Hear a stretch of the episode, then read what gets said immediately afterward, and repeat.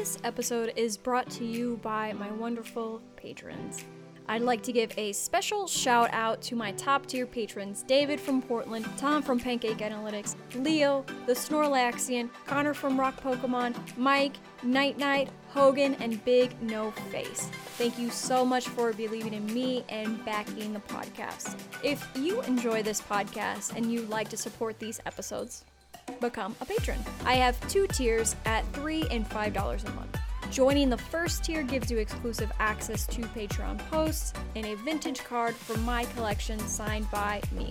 The $5 tier gives you access to everything you get in the $3 tier, along with also having access to our Discord community. It gives you the opportunity to talk to other collectors, discuss market performance and news, show off your mail days, and of course, ask questions.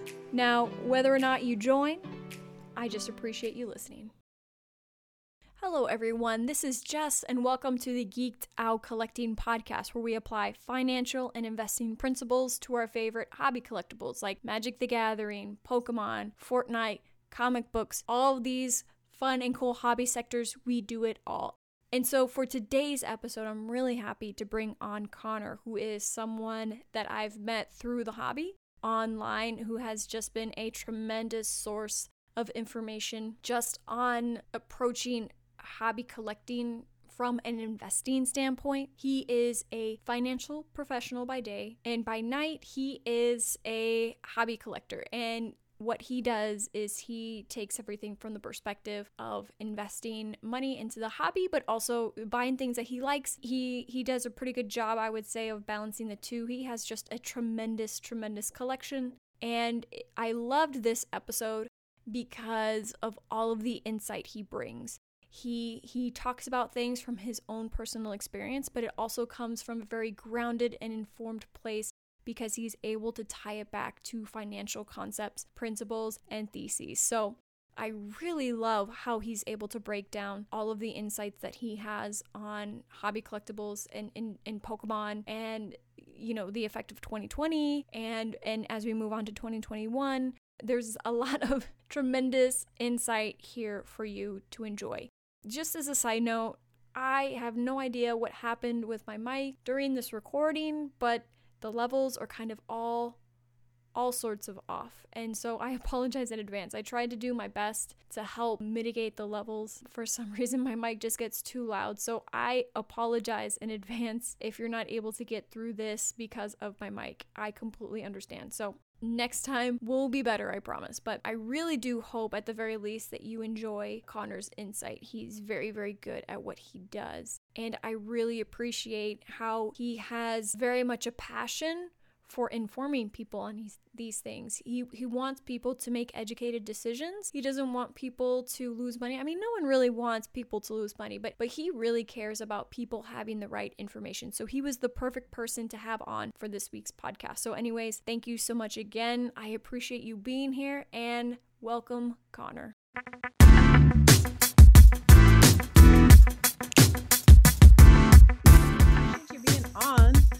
Appreciate you having me on. Yeah, I mean, this was definitely bound to happen just with all like everything that you know. This was definitely going to happen. Um and you've like definitely helped me rewire some things I think in my head. So, but the first thing that we can talk about is I want you to quickly do an intro of yourself and let us know like what your origin story is as a collector. So, sure. Yeah. So my name's Connor. Uh, you can find me over at Rock Pokemon on Instagram. Um, I am in the financial services industry, so I work in work in wealth management uh, professionally. So disclaimer: nothing I say here is uh, to be construed as investment advice. It's just my own opinion. So got that out of the way. Um, but my so I live uh, live in upstate New York. Uh, move back here for for a job after after a, a, stint down in the New York City metro area.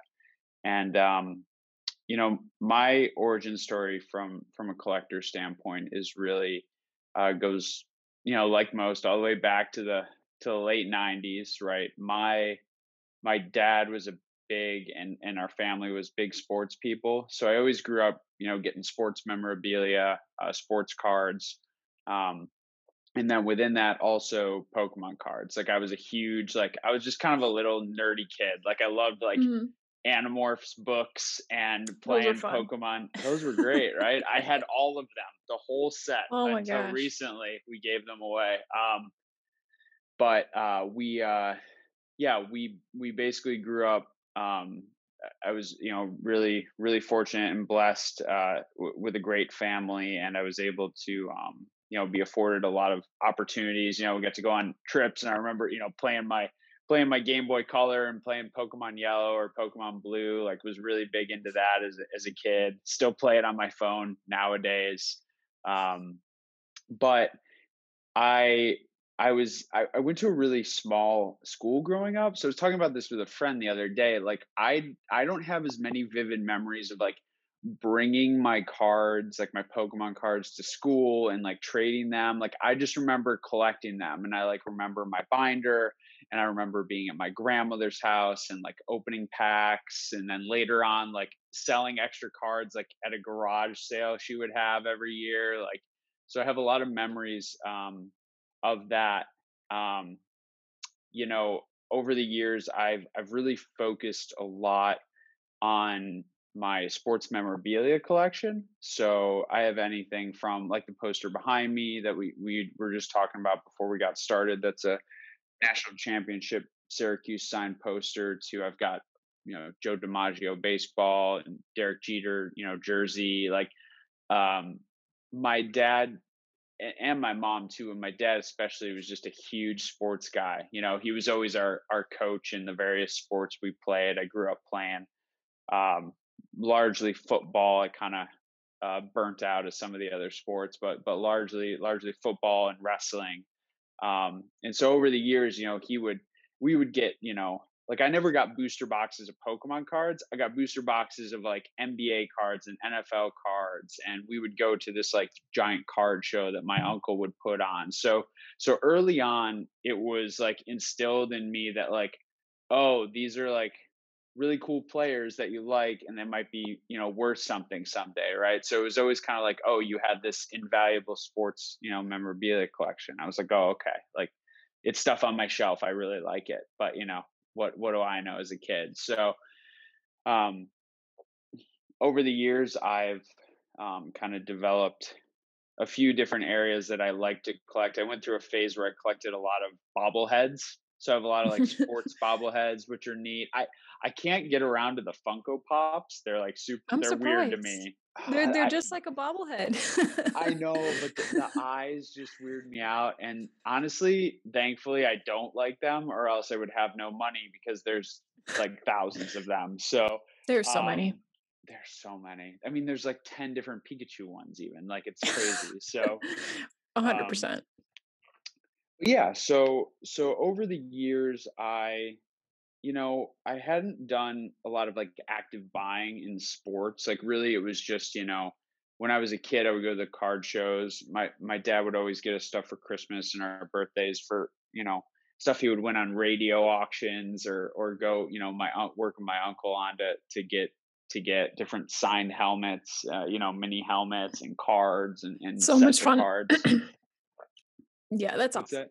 No, yeah. I was gonna say that's awesome. Winning stuff in radio auctions. I forgot those even existed. I know, right? I think that's where that poster came from, actually, behind me. Oh, so, wow. uh, yeah. So, so kind of fast forward, and you know, when it comes to Pokemon, eh, it's interesting because like it it went really in and out, right? Like you know, I didn't think about it much, you know, from the time I was a kid until maybe like my senior year of high school when like it became cool again for us to like bring our Game Boys in and play in study hall senior year. For so sure. that's like 2010, right? And then, you know, it kind of fades back out and I'm in college and um got really into um was introduced to like Japanese anime when I was in college, and that kind of brought me back into that kind of like Pokemon area, right? With the with the early show and and a lot of other anime series, and then um,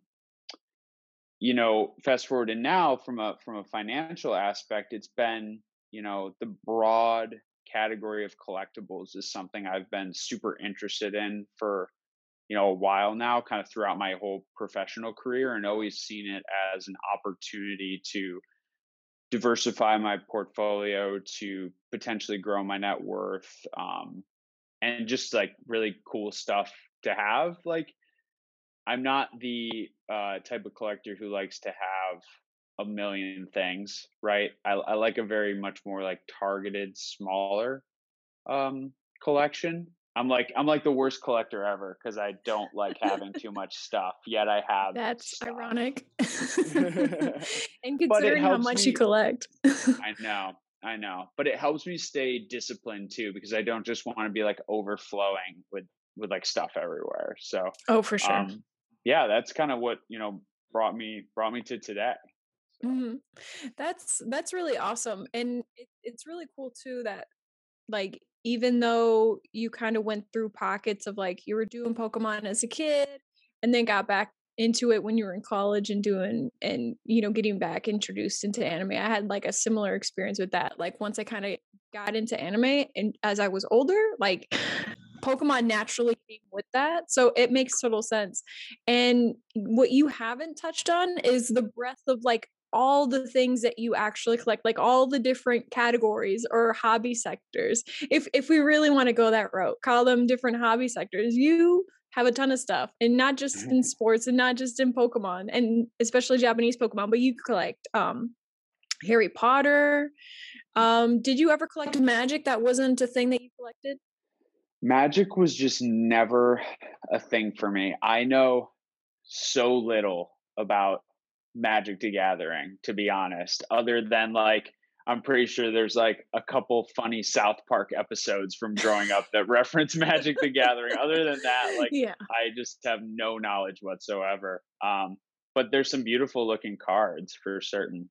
Um, yeah, but I do I do collect. Um, I've always been a huge Harry Potter fan. Uh, the books were super meaningful to me growing up. They were super formative. Um, I I I was like obsessed with with those books, uh, and I, and I still love it to this day. I mean, I have I have a Harry Potter like tattoo. I um, I've seen the Broadway show uh, twice, which is like a oh, huge oh, wow. like two part extravaganza. Um, and and Harry Potter is interesting because the trading card game is, I guess it would be classified as a dead game, but Mm-hmm. There is a like there are people who still play it, and there's a small community who who like to collect it as well. So um, I actually recently bought a sealed booster box just on a basically not a whim, but it was like this is something I really want, even though I've kind of missed the boat of being able to get it, you know, at a at a very cheap price. it was more a want than an investment, but it was printed by Wizards of the Coast, who also printed Pokemon originally. so I have a thesis that things with with that logo on them will will tend to hold some value. Um, and Harry Potter is super interesting because there's a lot of catalysts that could potentially come to fruition right now. So you've got like the 25th anniversary of the UK release of the first book coming up in a couple years in 22 i think. Um, you know there's talk of a hbo live show. There's uh, an rpg uh, video game that's supposed to was supposed to come out this year it's coming out next year. Um, so there's I heard a lot about like, that one recently the yeah, video game they, yeah. they just like pushed the release date i guess. Um, i haven't read too much into it but um, it, it, the screenshots look pretty neat for any Harry Potter fan out there. Um, but yeah, I just think you know the card art's really interesting on the trading card game, but I just you know have have a feeling that we could see it gain some popularity, not just the trading card game, but kind of Harry Potter collectibles as a whole. Um, obviously, controversies around J.K. Rowling uh, throw some throw some uh, monkey wrenches into that. But true, true. Uh, all to be said, I'm very happy to own. I have, you know, sealed sets of books from 10, 15 years ago and, and a lot of cool, I guess you'd call them little knickknacks. Got some booster packs and blister packs that I've had over the years. So, and a bunch of my original cards too, which which is cool, right? They're all in, you know, they're like played condition, but they uh they're really neat to have and bring back a lot of a lot of memories for sure you know opening those packs same time i was opening pokemon. Yeah that's definitely really fun. I mean the high that you get from opening packs across anything it's the same. It, it's the yeah. same. Honestly it feels a little bit like a gambling rush but you know that's for a different day. But yeah you, you've got a pretty extensive uh you you have the most extensive Harry Potter collection that I know. so, or it feels extensive to me at least. Um, but yeah, that's really fun. And you should and, see some of the YouTubers. They put me to shame. Oh there's my a gosh. Whole, there's a whole Harry Potter YouTube deal. There's a couple really big guys, but yeah, it's it's a it's a cool collection. It's it's it's I'm I'm glad to have it. So I'm looking at some books over there. So you know, honestly, I'm not even really yet ready yet to dip my toes into Harry Potter just because like there's so many hobby sectors that I know exist. I know that are doing crazy things like what you were telling me with the boosters, the base set boosters that have been recently selling for very high um which i can't remember what you told me I, I can't remember if you told me or not how much you spent on yours but i'm sure that there's roi there now um, yeah i mean i don't know if it's because i you know i noticed that i don't think hills has them available anymore. I know they had like dug out a crate recently of sealed booster boxes. Um i got mine at two to three times below what I've seen some recent ones selling for, which has happened very rapidly, almost overnight. Because I just, I mean, I just got mine like last month. Like I had, it's not like yeah. I've had this box forever. So, um, super interesting. I've been, I, you know, kind of some of the catalysts I talked about earlier might be reasons for that. I'd like to look into it more because I'm curious why some of the prices are, are popping off a little bit. But you know we've we've talked about this previously is i don't i don't really like i don't watch my stuff that much right because mm-hmm. you know i i tend to be more you know of a medium to long term collector right so obviously i'm not opposed to to making short term money either in reality or on paper but i I generally am not investing in something, whether it's a sealed product or a card or uh, some other piece of memorabilia, to really see that like instant doubling in a you know a week or two weeks and then sell it. That's just not my game. Um, and part of that connects to you know how I talk about having a, a concentrated you know group of of collectibles, in that I you know for better or for worse I do not really like to buy things that I don't personally enjoy myself or have a deep connection to.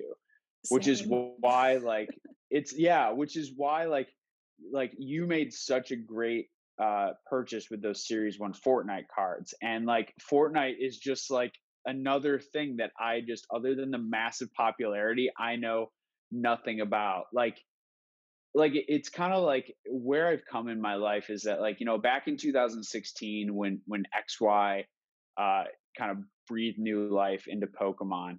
Um, honestly, I just wasn't in a place where I was focused on that. Like in 2016, I was transitioning jobs. I moved from New Jersey to Rochester.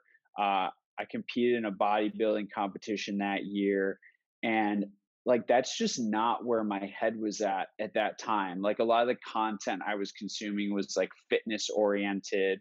I was very focused on putting in you know very long hours at work to you know grow my professional skill set and prove myself um you had a lot so, of stuff going on. I mean yeah, bodybuilding is a lot of work in itself it, and then yeah yeah it, it is and it, it it it'll consume you like things like that like in the same way like collecting or pokemon can like if if you don't set good boundaries you can create a real tunnel vision for yourself and unfortunately that leads to you like missing opportunities so um i certainly you know saw some of the writing on the wall but i also you know didn't have as much disposable income as i do now you know, I was earlier out of college. I wasn't making a ton of money.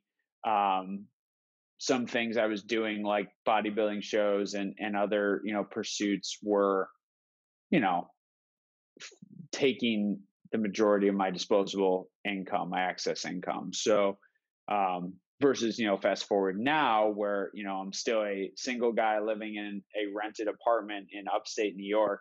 I have a I have a better rein you know, being longer in my career now on how I can start allocating to some of these uh, collectibles in a more meaningful way because I see the the growth potential. You know, I can see beyond uh, what's right in front of me. So, yeah, I, I can definitely understand that because you know you saw everything popping off but you still weren't in a place to really take advantage of the opportunity. So even if you could get those things at a good deal it still wasn't a good deal because you were still focused on other things and you know like what you were just saying disposable income is a huge factor here too which i can definitely relate to because when you start to see something pop off you know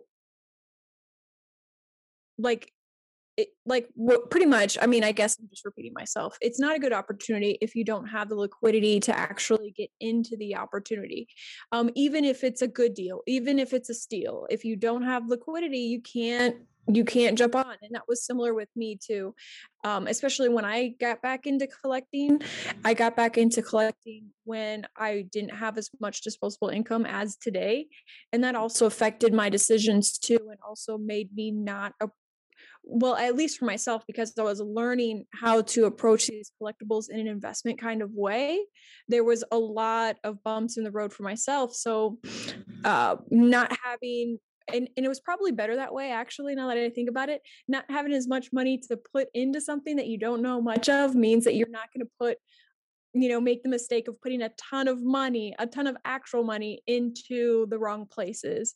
So it's kind of nice that it works that way but but yeah that that's always a barrier um which is why we always talk about and it goes back to what we've talked about before is people who have the nostalgia and connect with brands or IPs or or whatever you want to to group that in um you know you're not going to see jumps in the market unless they have the opportunity or the liquidity to actually get back into it which is you know mm probably part of what we saw too in 2016, other than Pokemon actually making deliberate changes to bring back the spirit of Pokemon.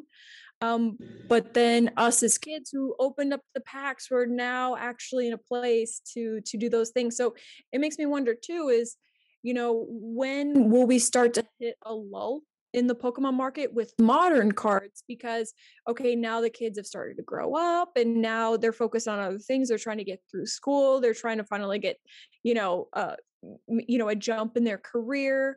And then once we see that five or six years into their careers, you know, like that that'll be interesting to see the market move in that way because I I can't imagine it wouldn't follow that same pattern um, that we've already seen. Yeah, it's definitely so obviously, like the game has changed where there's such an immense amount of attention on the hobby. Um, but these things tend to move in cycles the same way other markets do. Um, and I, I can't, you know, trees don't grow to the sky, right? Like there are, there are certainly things, both vintage and modern, that are currently you know priced in my opinion at 5 to 10 year out prices right? So that plays into that like potential cooling off in some areas of the market um, i think it's also an important reason too to you know i think about this a lot us as you know kids who you know grew up in the 90s and WotC is kind of our thing and it's what draws on that nostalgia like that isn't like that for everyone um, but luckily, with the hobby being so big now, there's a lot of like parents with kids who are sharing their you know vintage stuff you know their pikachu their charmander their charizard with their kids even though their kids grew are growing up with you know gen 8 plus pokemon. Um, but i think it's interesting and important to you know to tear out a little bit right? To to look at the kind of age brackets of different sets when kids were growing up collecting those how popular they were where the market was at that time right? Where was the market in 2005 and 2010 and 2015 and you know for example like a lot of folks who grew up with WotC sets are you know hitting some really you know good strides in their earning years right but some of the kids that grew up with like i don't know more of the neo sets for example some of the ex sets like they're still far away from having the disposable income to really spend on those potentially like they could be a couple years out to a decade out. So that's how i look at look at that is that some of those some of those sections of the market will certainly go into lulls because the demand just won't be there. And i think that's where you can potentially find opportunity now if you're making that bet on the future that those kids when they grow up a little more are going to have the disposable income and the nostalgia pull to make investments in you know those those sets that they grew up with. So it's it's certainly a tough game because you know we grew up being you know kids throughout you know from basically you know the 90s to now it's not like we had the perspective we do now throughout that period. So it's not necessarily going to be like the same. It's not going to repeat itself the same way. Like we talk about this with modern, right? So modern, you know, people in 1999, unless you were Gary or a few other very intelligent people who saw the writing on the wall in the hobby, you weren't stashing away hundreds of booster boxes, cases of booster boxes. Whereas you've got people today taking you know boxes of Stacks. McDonald's promos and shoving them in their basement and hoping that in 30 years they're going to be worth something and that's that's tough because you're trying to create like a self-fulfilling prophecy that because of how it's starting can potentially not be fulfilled in the future if that makes sense so it's really interesting to to think about like if if kids aren't allowed to make memories, if supply stays super high over years, like you are you are pulling away the catalysts that were in 1999 that have made you know vintage so valuable today. Um, and that's something i think about a lot with with modern certainly and where the hobby's going to go. Wow um, i really like how you described it and you've uh, hearkened it as a catalyst because we've had these conversations before. I mean, like what I was telling you yesterday about my my coworker who was just trying to get McDonald's Happy Meals for her kids and couldn't because they were all sold out. And so I I like that you harken that back to a catalyst that where there there's a lot of non-collectors that are in the hobby right now and I mean, that's obviously that obviously has the pros and the cons to that. And obviously the con right now is that it's they're squeeze they're trying to squeeze out too much of Pokemon, which is also causing another con potentially with the reprints. mm-hmm. um, the reprints that Pokemon has decided to move forward with because they're like, okay, well, we see that people aren't getting sets. We just want people to be able to get sets. Um, we're going to reprint it. So, mm-hmm. um, but you've said a lot of really cool things that I wanted to bring up. And, and the first thing I wanted to bring up was, um, going back to kind of the cycles and the patterns that we're seeing. I mean, really, if investors want to get really, really good ROIs right now, uh, generations that are in lulls right now are like the Gen 3s and the Gen 4s. And we've already seen the huge jump in the Gen 1 and the Gen 2s. I mean, not even fully in the Gen 2s, honestly but um you know i guess so maybe i guess in a broader sense to say gen 2 gen 3 gen 4 are probably the next ones that are really going to pop in the next 10 to 15 years H- however many or even 5 years maybe who knows um but it seems like those should be the places if you're trying to build a nest egg and you're trying to get something low to potentially be, be worth something in the future that that those sets might be the places to go because those are the next one like what we were saying you know when the kids get introduced to them um you know so so i think people really need to kind of follow that cycle, um, which you know, Gen threes and Gen fours, I'm still learning a ton of. I those are some weak sets for me. Yeah, But yeah, same. Um, I think you know the the hardest part too, though, is that like like you said, there are there are so many people in this hobby right now that aren't just collectors, right? They're they're looking to potentially make a quick buck, or they just pulled out their childhood set and they just want to like sell it or whatever, and they think they're sitting on a gold mine, you know, for better or for worse. But it's not like we're the only people who are thinking, hey, if this is really popular now, then maybe the next generations are going to be really popular in like five years because like uh, for all the reasons we just said so again it's it's it's very difficult to make bets on like specific sets becoming you know into popularity based on you know all the things we just said right? Kids coming into a certain age and having you know the ability to make income. Like it's a great thesis and like it's i just explained it. Like it's it's kind of a thesis i think about a lot but at the same time the, the difficult part of that is like now that there's so many people in the hobby it's it's not like it's a unique thought right? So true, i mean, I mean maybe maybe i'm maybe i'm giving people too much credit um and and they don't think as critically as as maybe we do or some people who are who are true collectors and people who are really involved in the hobby you know day to day um are but there's you know there's certainly a lot of a lot of risks right and that's you know why i have always largely focused on vintage because i do think there's you know if i look at someone like myself and i'm you know coming up on 30 this year um those are items I'm going to want for a long time. And I'm just getting into some of my best earning years, right? And I know that things I have invested in or things I have in my personal collection that I think will appreciate have that potential.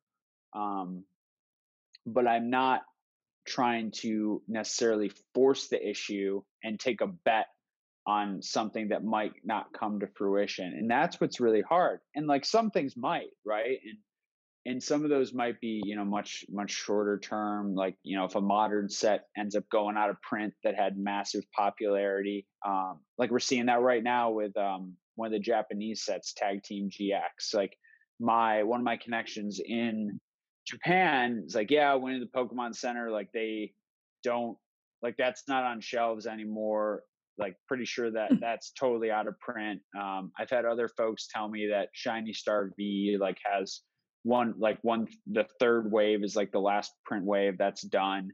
Um, Shiny Star V is still to be proven, but you've seen Tag Team GX just pop off lately. I mean, I I was buying you know booster boxes at like 60 bucks and now they're at least double that if not more like seemingly overnight like in the past month or two Wow. and and, and some of that happens because of that like going out of print right but that's like that's that more short term bet right hmm but who For sure. knows like if in 10 years like someone's going to want that booster box like i just don't know which is why you really got to like stick to your guns on the things you know the best the things that you have think have the biggest demand potential and also some of those niches that true collectors are really going to start to want when we see the populations of a lot of items just kind of explode and it's not as Oh special to So own not as special to own a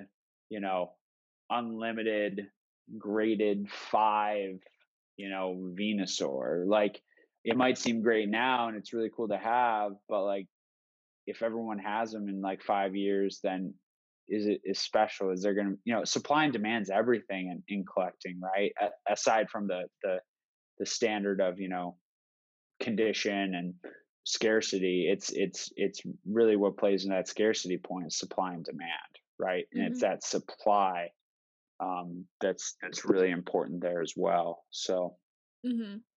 and and you know I, I like I like uh the points that you bring up and to kind of add to that, you know how you were saying you as a collector, you are buying things for yourself. And you are cherishing the things that you buy, which makes it hard for you and me as well to balance as a seller because you want to keep the stuff that you buy because you like it and yeah. and so so that's that's a really good um i mean if you buy all the things that you want you'll still at the end of the day have a have a collection that you want um so i mean that's one big point for people to help collectors win quote unquote if they have cool stuff that they like they will win regardless um as long as they didn't pay an insane amount like right. we want right. we do want to make sure that we we mitigate risk if you if you and i like because we're both looking at it buying things that we like and potentially roiing in the future we also have to mitigate risk by uh making sure that our buy-ins make sense too yeah. so if you decide you want to make a bet on like the ex generation of sets um you know following that thesis that we talked about of of kids growing up and having buying power um you know just make sure that you buy in at the right prices or only focus on uh you know the bigger cards in that set learn the sets learn the expansions find out what cards are the most popular um or you could just default by just buying the starters and the right. Pikachu's and the Charizards of those sets. I mean, you really yeah. can't go wrong with buying those cards, but but you have to do things that will still mitigate your risk. Just because you buy a really cool card, you could have, and that's probably what we're gonna see now. Um, a lot of cards now, people are spending way more because you're they're paying five to ten year prices from now which i do want to get into what helps you kind of determine those things um, but you know, we are going to see a lot of people lose because they're not watching out for that and they're either falling for the FOMO, um, which I understand because I felt that too. Um, yeah. You know, I mean, we've all been there, but um, just really making sure you do your research to know your sets and and truly know when you've been priced out and yeah, letting that be okay. I think that things that are incredibly important for people newer into collecting, whatever it is, if it's sports cards or Pokemon cards or this new Digimon set that's coming out or bobbleheads or video games or whatever, collect things that you love that you're going to be happy to have. Don't do it for the money. Uh, understand that your cost basis is incredibly important, meaning your what we just talked about, your entry point is incredibly important to potential returns on that investment. Um, and honestly, I think, you know, kind of one of the things I just said, I want to touch on more is don't do it just for the money, right? Like you can't, you can't just be in the collecting game to make a return. Like you got to actually genuinely love some of these things. Um, or else you're going to be really unhappy. Oh, and the other thing I was going to say is if you, you know, if you're if you're taking bets like that on on certain, you know, uh, future potentials of of under followed sets, make sure not just that your entry point, your cost basis is is right, is low, but also the percentage of your i guess your collectibles allocation that it's not an outsized portion of that right? You know i i see people especially in modern but really anything uh across you know pokemon especially they will just go all in on one thing like they will buy a hundred etbs of some set and that's like all their that's like all their capital tied up in one like it's basically a binary bet. It's a one or a zero because you you have no diversification there. So i think it's important to collect you know across different uh, time series different uh, languages um, specifically english and japanese um, and then also too you know, across different types of product, right? You've got you've got sealed boosters, you've got sealed booster boxes, you've got sealed ETBs, you've got um, obviously single raw cards, single graded cards, and then probably probably a potentially slept on portion of the hobby, especially with Pokemon, is some of the ancillary items that are more collectibles, like um, like I don't know, like this deck box that I have, right? Um, you know, it was I have this one's open. These were the boxes that you could, you know, they had the little uh, penny sleeves in them, um, the Ultra Pro runs with like the the little emblem on them, and they're like higher quality penny sleeves. They're not really penny sleeves. Um, but I've got like a sealed one of these, and it's got some awesome Mewtwo and Pikachu art. Like people will want to collect things like that too. So it's it's broadening your focus, but making deliberate investments that help you stay diversified and that you truly enjoy, right? Because at the end of the day, like we're just a bunch of grown up kids playing with cardboard. Like, let's buy things that we actually are going to enjoy and get some utility out of and joy out of, or else it's it's not worth it. You know, it's it's really just not. No no amount of money is worth the stress of collecting something that you don't like. You know, it's like, mm-hmm. you know, we have friends who've talked about this, like um and and you you've talked about it too like the idea of like being a day trader right in the stock market and how like stressful that is like is that worth it is like the years of your life that's taking off like worth the money you're making right so i think it's important to to truly be enjoying you know what you collect and that's like you know heck i could probably make some really good money on some really unique investments and make some cool flips and all that but I like to stick to my guns and my core competencies and the things I've researched well. And I'd rather take a lower return and love what I own than take a big risk on something I don't and have it potentially be a zero. And, you know, mm-hmm. for better or for worse, that's just kind of my my thing. I, I, I tend to be a more, you know, long term investor. I'm not a trader it's the same you know i'm more of a long-term investor with my with my other investment assets too and uh the collectibles game is inherently you know a little longer term with with a lot of these items especially because of like the the frictional costs of flipping and the you know the the illiquidity right you can't just like sell it like a stock right if you've got a card like it's everyone you know nothing nothing's a nothing's a return until you've sold it and that money's hit your account and that that can take a lot of time and people don't value that mm-hmm. um so sorry i'm i'm rambling a bit but uh, i have so many thoughts no you're this. good um, yeah i mean i mean there's there's a you know what's funny in all of the things that you said if you took out the po- word Pokemon every time you said it, I would have thought you were talking about stocks. So, this is exactly why I brought you on, just because of that perspective that you bring. And um, what I did want to talk to you about, I mean, because there's so many good points that you've made. And and one point that I do want to help people get back to, um, which is managing your buy-in, you know, your entry point on something is how how do you suggest someone go about figuring out whether or not they're paying in, inflated prices for something? So like what you had mm. mentioned five to ten year from now prices on some cards. Yeah that's that's definitely it's easier said than done.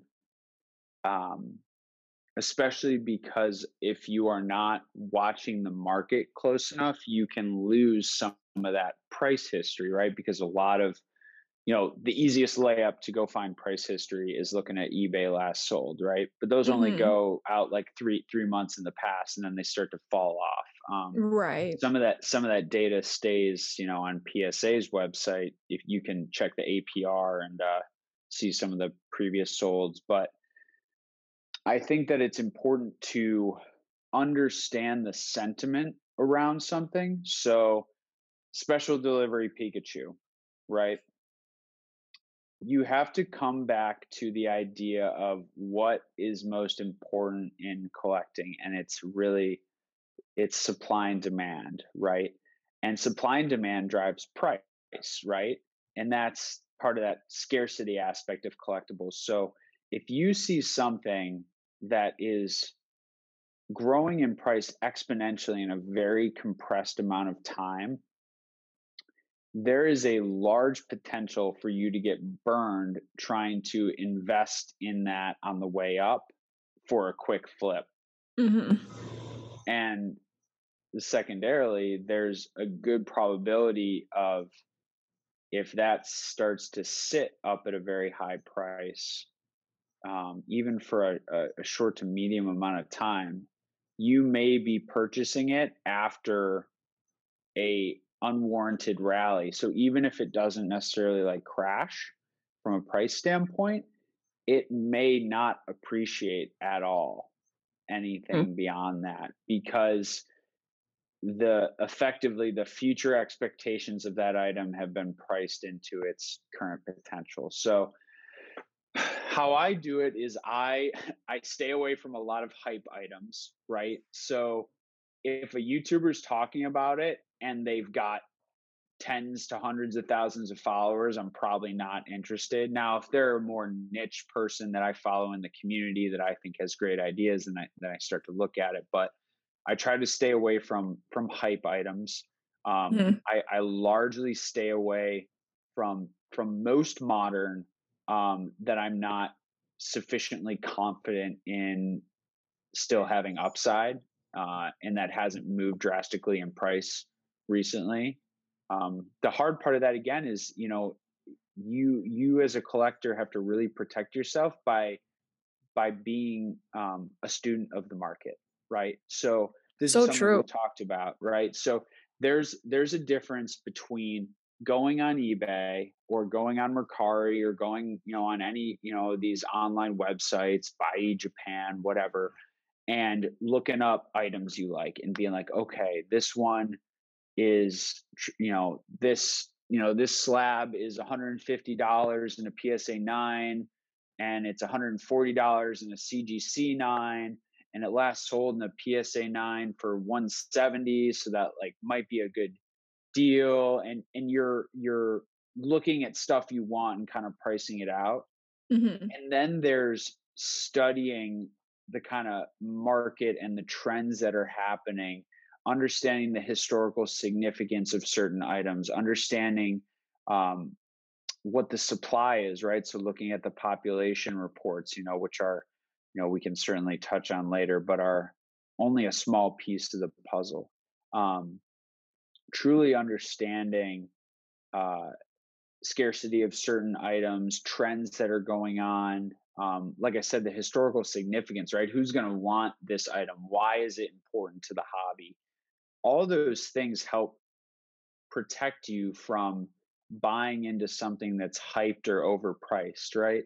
Um, and all that to be said, there are certain items that I have personally purchased that I do not think, I don't think are going to come down in price, but I do not think are going to appreciate very much in the next five to 10 years, right? And that's just in some ways the name of the game if you miss the boat a little bit and then it comes down to you know do i really want this for my collection um, and if so is it worth it to me to make that purchase knowing that yeah maybe i'll keep up with inflation over the next decade but i'm not going to see a two three four five x on this item. Yeah. um, but sometimes that's that's okay and that's you know it's something that you just want to purchase right? It's it's something you want for your collection right? Not everything can be about the numbers. Um i think that you know when it comes to to to raw cards to grade i think i'm i'm much more in the camp that i have to be getting an exceptionally good low cost basis where even with my added uh, cost of grading, I'm still going to come out better on the end if it if it hits you know the right grade point.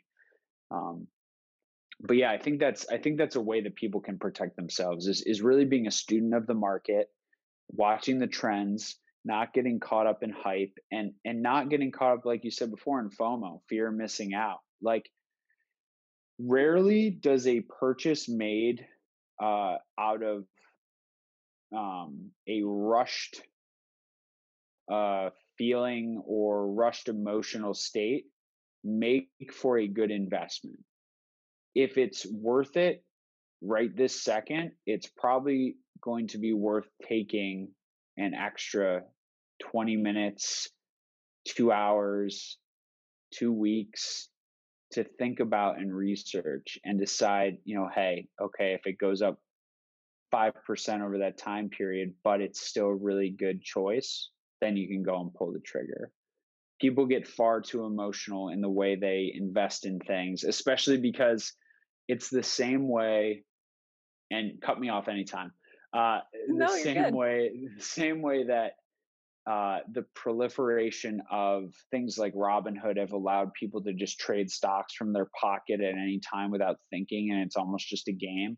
In the same way, the the you know establishment of you know Mercari and eBay and their apps on your phone and all the alerts you get, uh, you know, buy it now buy it now get the deal before it goes away like this this consumer oriented um you know society that we really live in in the west it'll it'll push you to make irrational decisions if you're not disciplined. Um, so it's also setting those boundaries for yourself knowing your budget um, and not just buying things on a whim just because you can, just because you have cash in your pocket, but what's going to be the best choice for you from an investment standpoint and from like a uh, an ROI on your happiness, right? So mm-hmm. that's so true. I think about a lot. Yeah. Yeah. Yeah. I, I would agree with you. I think people need to remember, and I've said this in other like content before.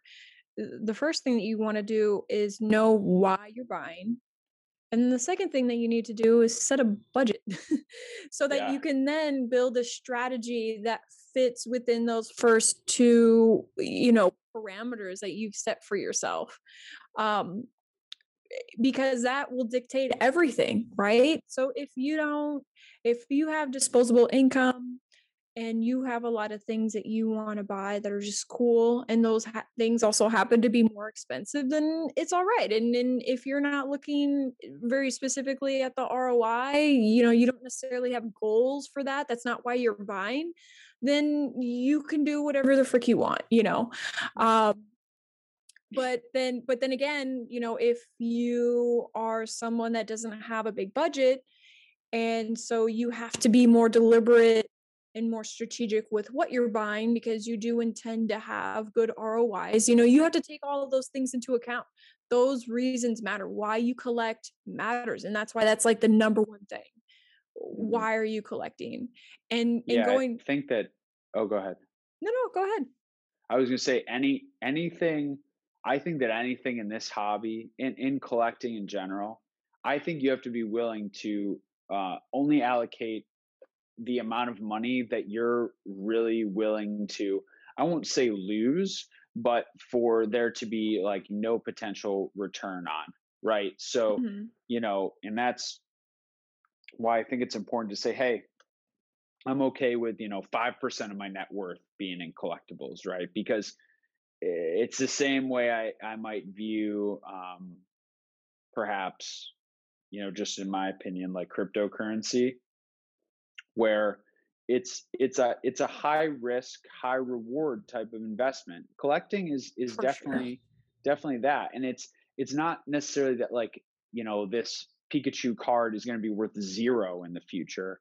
It's that i spent x dollars now and in 10 years it's it's you know worth the same or less and then after inflation you know what could that hundred dollars have done allocated somewhere else right? So you got to think about it in in that respect too. So what I think is really important for, you know, for for young collectors, young investors um, who are looking to diversify, you know, kind of their entire uh, their net worth, their asset allocation across all types of investments.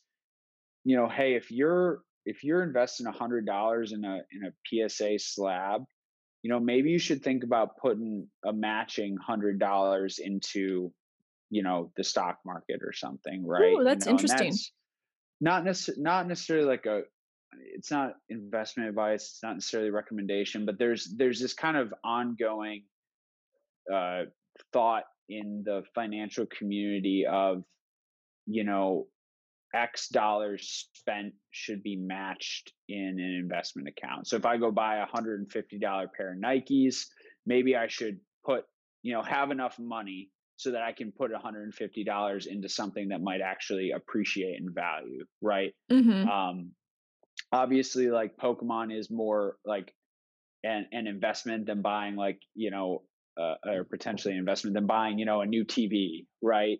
Right. Or or a new car which is going to depreciate you know as soon as it rolls off the lot. Um but again i i like that aspect of of matching and being okay with hey if i'm going to spend x amount maybe i can put that same amount of money into something that's going to that has a proven track record of producing wealth um, that is still risky but has a more defined long-term return profile uh, and is a little less um, binary right? Because hey what happens if in 20 years you know what if what if disney buys pokemon and screws up the entire brand and everyone hates it and it goes it's it's done to the left right? like not saying that not saying that happens but you know, there are things like that have happened over the course of history that have really, really burnt people, right? mm-hmm. So um, I think it's, I think about those things a lot. I think, I think about it at the end of the day. If everything I owned uh, in Pokemon ended up being, you know, totally illiquid and not worth anything to anyone, would I still be happy having it on my desk? and if the answer is yes i feel feel pretty good about it you know so mm-hmm. um, as long as i'm reasonable with with my budget and my spending i don't just buy everything because i can um, so yeah that that's yeah those are a lot of great points that you bring up because really what you're talking about is asset allocation and what are safe parameters for certain kinds of um, asset categories, which mm-hmm. we were in total agreement. And I know a lot of other people are waking up to the idea of of hobby collectibles being physical asset classes. So or a physical asset class, however you want to yeah. um, semantics. But um, and, and, that's funny too. We had a conversation recently about this because of, of this year I mean, obviously, like my whole thing is, is I've talked about, you know, having a collection being worth something close to a million dollars, which would be amazing and, and mm-hmm. it would be great. But over the past few years, or not past few years, but the past few weeks, and then especially considering that now, you know, the worth of my collection is now worth more than student loans that I have mm-hmm. that mm. I'm working to pay off because I like to get rid of all of them completely. Um, thinking about that and then thinking about i think what you had mentioned i can't remember the number specifically but something like okay so if you step back and you look at all of your net worth your entire net worth and and let's say you want hobby collectibles to play a part in that whether that's 5 to 20% i can't remember what we had mentioned i want to say 20% seems like a little high um you know within your overall portfolio but okay, so if I want my collection to be worth a million dollars and I want it to be only 5% of my total net worth, and I'm looking at like a $500 million net worth. So, looking at those numbers, it's kind of like, okay, hold up, let's pull back a little bit because, you know, obviously, and, and this is why I recently been pulling back on like I have not purchased anything. I mean, obviously I've been getting stuff because it's been taking a long time for things to get in, but but like i've had a really big pullback on myself and and i've had to really sort of look at things. I've not fully cemented how i want to go about doing things but at the very least i know what i am doing is slowing down because i need to make sure of that. I i, need to you know be more aggressive in my student loans um and and like for me like i've always said that i've been aggressive with student loans but with the pandemic especially i kind of completely shifted from that um, only because you know any of us can get laid off so that was actually my mm-hmm. shift I, I shifted from aggressively paying off those loans to aggressively saving just so i could mm. have like six months or more um saved up. So that yeah, was that emergency fund on my part. It's important. Yeah, and I mean it's not that I didn't have an emergency fund is that you know how long could I actually weather being unemployed? And so that was a right. real worry, you know. Um yeah. in March last year. So that completely, you know, affected you know, made me do a lot of things differently. But now that I've known that for the most part I'm secure and right now and for the most part you know i know even if i did go unemployed i don't feel like it would be that long and that comes with a lot of you know resources and opportunities and things i've been able to do with my skill set but even still um you know i'm being a little reckless like if i wanted to continue on that goal which i still want to like i still like the idea of it and the pursuit of it i mean even if i don't hit it if i hit you know 250000 or 500000 i mean that'd still be awesome but again mm. you know when you look at someone that's been putting their life savings into a retirement fund you're looking at someone saving around a million to 5 million depending on how disciplined they were so honestly putting those things into perspective i would have to make a lot more money you know in the next five years five to ten years for those numbers to really make sense mm-hmm. so mm. i've been hardcore pulling back but um, but going back to kind of what we talked about with um you know keeping things uh, keeping things you bought honestly i was about to ask a question that you've honestly already answered which is how do people approach their net worth or their asset locations properly? So i guess from your perspective with pokemon um, what would you say and not financial advice but what would you say is a realistic percentage of allocation when it comes to assets for that category? Yeah i you know i kind of look at I kind of look at it as like collectibles as a whole. Um, so if you have, you know, if, if you're fairly established, right, if you if you've got low to tolerable amounts of debt, um, if you if you're generating income, if you're you're fully employed, gainfully employed, and, and have kind of a career and have have a you know a base uh, investment portfolio as well, right? Like something some core retirement savings, even just uh, uh, Uh, you know, an, an after tax rainy day fund of cash, right? The way I look at it is like, hey, you know, for me, you know, I think somewhere around that, you know, 5% to 7.5% of net worth in collectibles as a whole is is probably a, a pretty sizable amount right for mm-hmm. any for any person out there and that's net worth right so that's that's your assets minus your your liabilities which is your debt right so if you've got a million dollars in cash in the bank account but you got a five hundred thousand dollar mortgage your net worth five hundred thousand right so mm-hmm.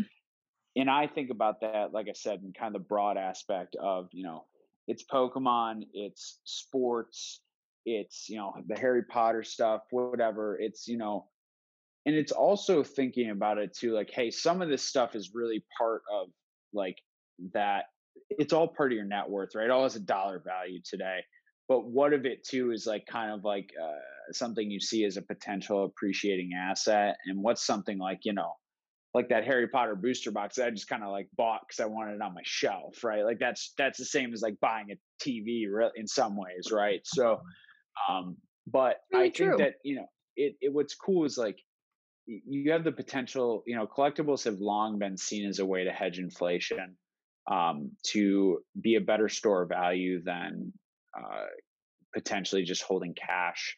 Um, you you've really seen. You know, I was reading an article today. I think I shared it with with you. Is uh, the just explosion of um, securitized collectibles, uh, hedge funds being raised that are allocating either solely to sports cards, Pokemon cards, other mm-hmm. collectibles, or taking slices of their um, of their uh, asset allocation and putting it towards collectibles, depending on what the mandate of that strategy is. But I think that I think that what's really cool is that for people out there who, you know, maybe they're like you know, hey, I love Pokemon, but I hate having stuff.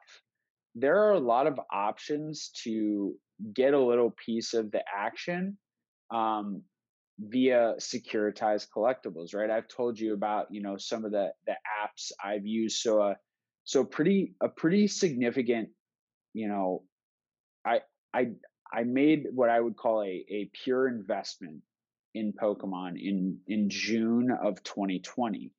And I have been using an app called Rally Road since 2017 or 18 maybe and it's this is not a plug. I, I mean, I've met the guys who run it, but they they've got no idea who I am, and I don't even remember their names, but they were cool.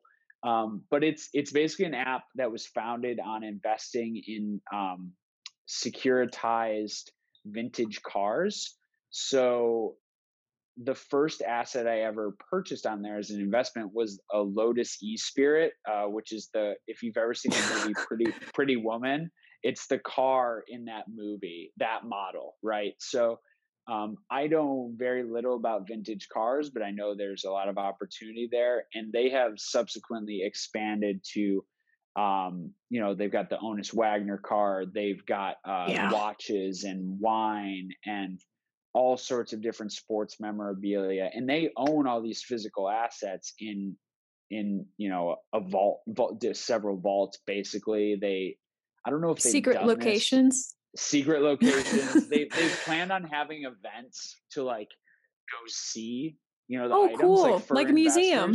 Yeah. Yeah, yeah. So I don't know if those actually ever happened. And obviously like the pandemic threw a whole whole loop in that. But yeah, yeah, so you know, no one listening will be able to see this, but this is um actually a stock certificate for the Snorlax. A, yes, the Snorlax stock certificate. So it's a 1999 base set, first edition, PSA 10 complete set. Um, and they issued this set in 2020 in June uh, at a valuation of $125,000 on the set. And you know, I know you're having Jeremy on the podcast, and I've heard him talk about this with his master set. Is mm-hmm. you know, I did the math right, and I was like, hey, these cards individually are worth more than 125k, and there's a lot of there's a lot of upside potential here from that valuation on that full set, all in PSA 10s. I mean, that's I don't know how many master sets are truly out there that are owned by one singular person, but I can't imagine it's that many. Um, mm-hmm. And he was saying something the, too. Oh, I oh, was going to say he was saying something too that the upside on those, like he spent around 125 ish, is what he said. Yeah. I, I, heard him say in one interview, and when he priced it out, it was worth something close to seven, eight hundred k for all wow. of them. Yeah, which I thought was crazy. So, I mean, going back huh. to your point, that was a good yeah, choice on your I part. I thought it was worth like 250, you know, in June I was like, "Hey, this is probably worth double this at least." And I just, you know, I had wanted to step more meaningfully into into Pokemon, but it gave me a a really easy way to do that without having mm-hmm. to like buy a bunch of like stuff and have it, right? So at that point, right, where I was like I obviously I was still collecting and I and I had you know things I collected over the years and and you know made more significant moves later in in the fall um, of 2020 as well. Um, but I got really fortunate with that because now you know we'll see it actually trades this week. So it trades like mm, every quarter or so. There's like the ability to buy and sell shares of the set but the last valuation they had on it was 750k so that's a 6x on nice. investment right and, mm-hmm. and, i've mm-hmm. seen you know some good returns on other you know items that i've invested in on that app whether it's cars or sports memorabilia or what have you that i just thought were interesting um, i've i've slowed my i don't really do much buying on there anymore i invested in a uh, they had a kangaskhan trophy card that they mm. IPO'd, and I thought that was that was a cool one because I'm never going to be able to own a trophy card myself, but I think it's pretty unique. Um, but because of the massive popularity, obviously things I like have like obviously increased in value to a point where I don't know if it's necessarily a great pure investment play from a securitized collectible standpoint. Like I'd like to own it, but maybe not as like an investment like that where I don't actually have the physical asset to enjoy. Um, mm.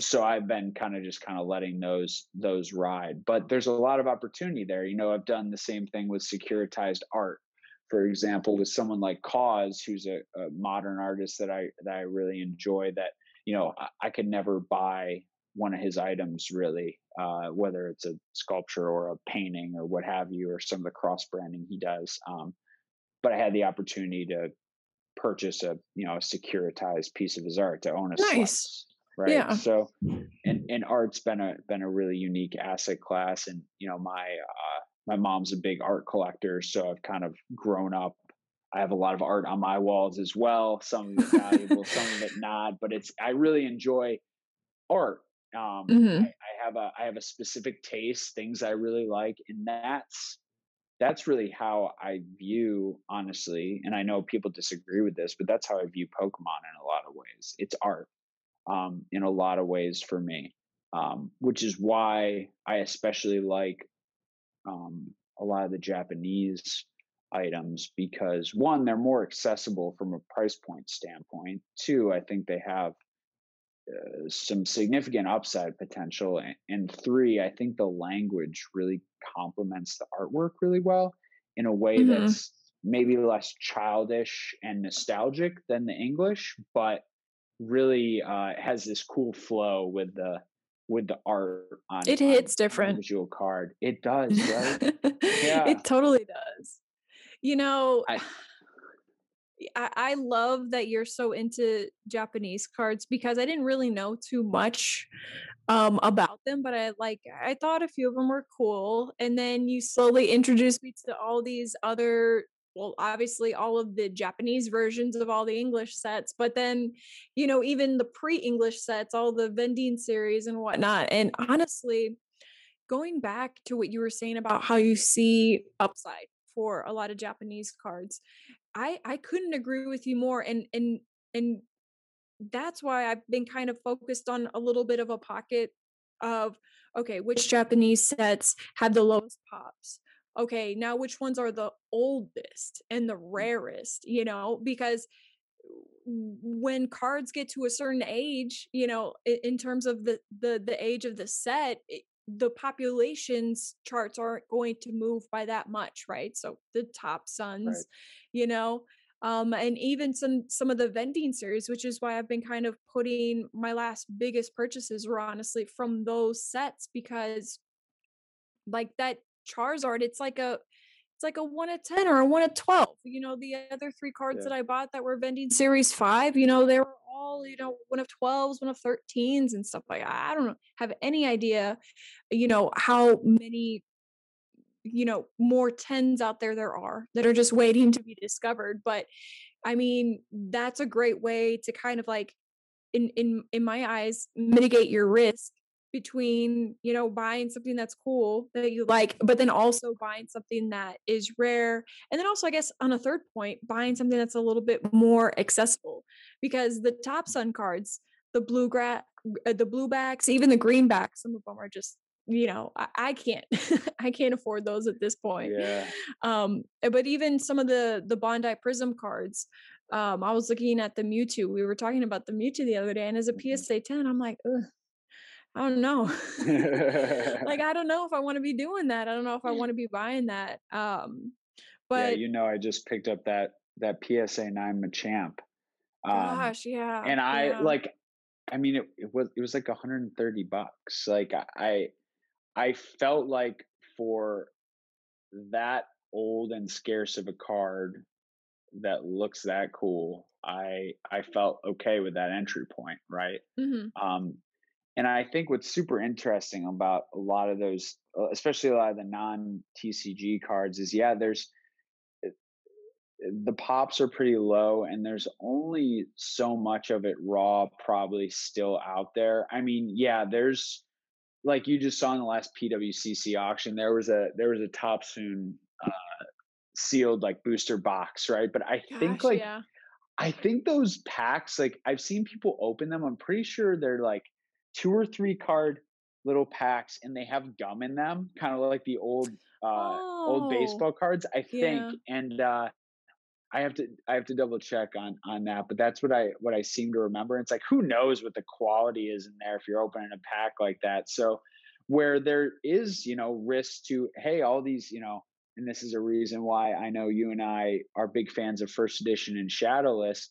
All these people ripping unlimited booster boxes of stuff like you're going to drive the pops up on everything because you know that in this era everyone who's buying into those breaks, they are getting those cars they're sending them off to psa because they want them in slabs they're pack fresh they think they're all going to be 10s and they don't realize that the centering on their freaking you know dewgong is so far to the left that it's going to get an oc or an or like a seven like they just yeah. i don't know yeah not a seven but you know what i mean like it's just it's just this like it's irrational in a lot of ways um the way people are are navigating a lot of parts of the market to to say the least and and even on those um, so those those pieces of of the hobby that are more scarce, that are more unique, the risks are that they're too niche or that they're you know hey they're not in english so they're not going to pull that nostalgia but i think there's back to something we started the conversation with is you know there's collectors in the hobby who are going to start to really rotate to be looking for far more unique items mm-hmm. um, and and some of those items that are underappreciated now that aren't the glitzy charizard from base set um, could be could be something that that's an interesting area to focus on. You know, I personally think that the Topsun and the Bandai Carddass vending cards are are beautiful cards. Um, there are still some raw that are of very good quality that you can find. I've had very good luck um, from Japan. There's a lot of bad ones out there though, and it takes a lot more effort because of the way the cards look. In my opinion, that you you really have to like zoom in on those photos really well because there's mm-hmm. not that like easy way to see like, hey, there's whitening on a very dark edge that's easy to see the, the corners the creases there's weird warpings that happen with those cards raw so it's a lot of risk right mm-hmm. um, but those those certainly are gaining in popularity but are still i think underappreciated um, there's the the meiji like uh, however you pronounce that, like the ones that came from like the chocolate boxes, yeah. those mm-hmm. cards. You know, uh, Jake from Pokenomics just did a did a great video on those. Um, those are super beautiful, um, mm-hmm. really great art. Um, there's even like the vending sticker cards. I don't know if you've ever seen those. I actually just got some like in a in a package, like as a freebie from an eBay seller, and they're really really cool. They're like mini shiny versions of all the like uh, original like base through gym uh, Japanese cards. They're really oh, that's cool really looking. fun. They just came from you know they came from vending machines in Japan, so mm-hmm. um, they're they're really unique. Um, not saying those will catch on necessarily, but what what I'm saying is there's some beautiful art on a lot of these more niche sets that could certainly be have have greater appreciation in the future by by collectors and that that creates opportunity now if you're willing to do the work so mm-hmm. yeah and and going back to um you you know i mean going back to what we were talking about we focus on getting things that we like like that's the first thing that we focus on. So you're right with getting getting into these smaller pockets of niches um, we run the risk of buying something that we like but that may not appreciate that well over time. But you know i'm hoping that as people just in general get more educated and then we have more content creators that come out who really know these pockets of the market really well. I mean really honestly and you know I don't know. This is just a hunch. This is just my thought, and and feel free to completely disagree. But I think a lot of that just comes down to education.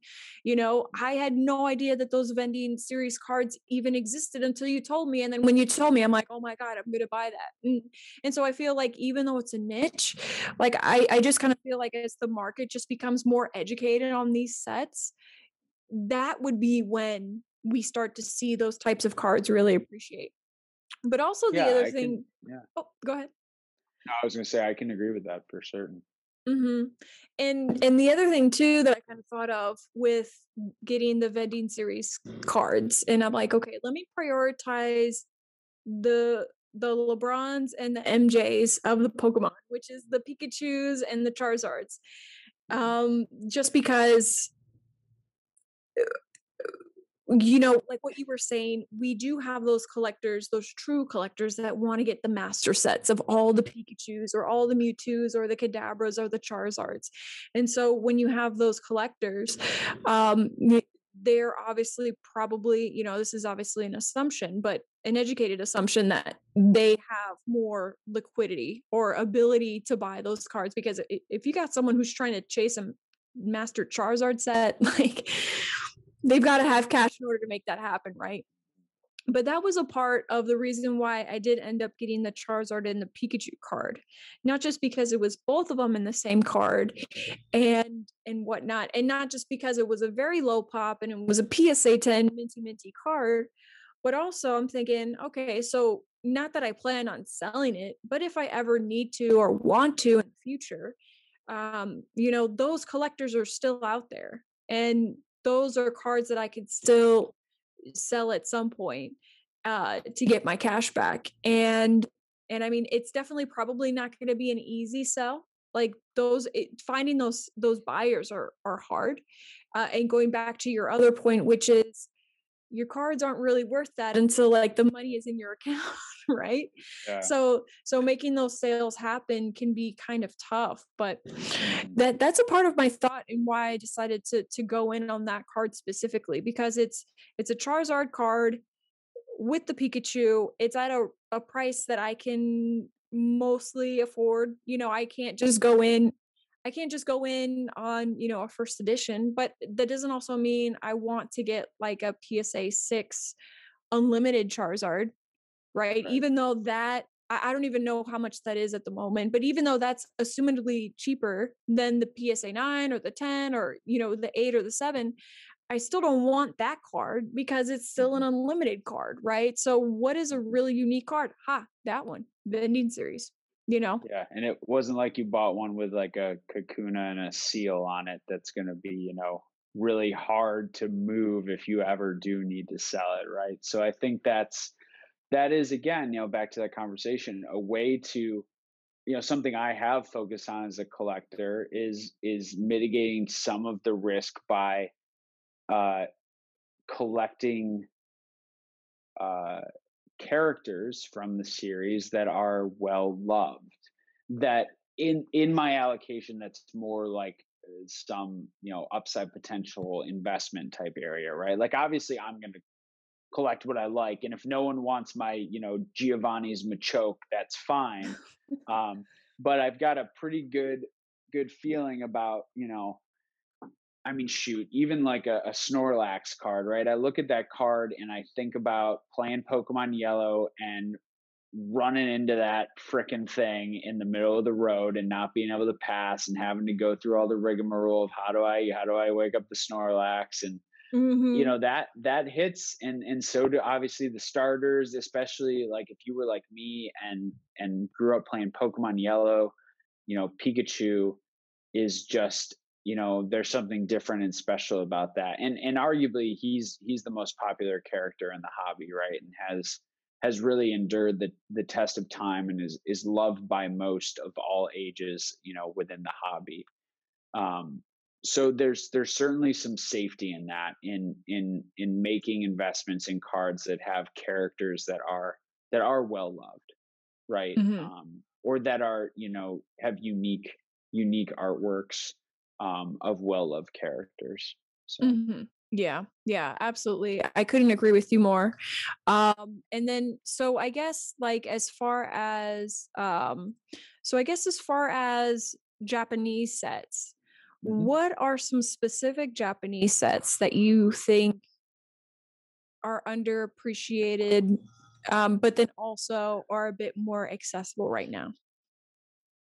So I'll start with sealed product. So vintage and full disclaimer, full disclosure, I own most of the things I'm going to talk about. So it might seem like I'm pumping my own stuff, but it's because I believe in it. Um, I still think actually, you know, I don't know if you follow um, Sakari on on YouTube or Instagram, but he actually just put out a great video today talking about some of the things he had looked at in the past that you know how those uh, investment theses had played out. And one of the things he talked about, I need to watch that last, video. Yeah, it's a great video. So he he basically referenced his video from July, and one of the things he talked about were vintage Japanese booster packs, um, which were probably you know seventy five to a hundred dollars at that time, and now they're in the range of you know they're around 200 for most of the standard non-base boosters. Um, but anyway, I, I digress. The I think that you know those sealed boosters, especially things like Jungle and Fossil and Team Rocket, the Gym series, into Neos that guarantee you a holo in every pack. I can see, you know, at these price entry points, still there being a ton of people who say, Hey, I'm willing to spend that on a pack to rip. Um, I've seen it. I've seen it with with friends of mine and people that I've introduced to Japanese that are like, you know, they want that guaranteed holo hit. Um, you know, I'm someone who likes to keep things sealed and and own them in in same in the safe in the safe with a few on display. Uh-huh. Um, but I think that you know, I still think there's a ton of uh, upward potential in in those booster packs. I I understand why English is far more loved, right? I understand that you know people had that nostalgic pull. They can read, they can see what's on the card. But the fact is is that the Japanese cards were the first cards and they are of higher oh. print quality.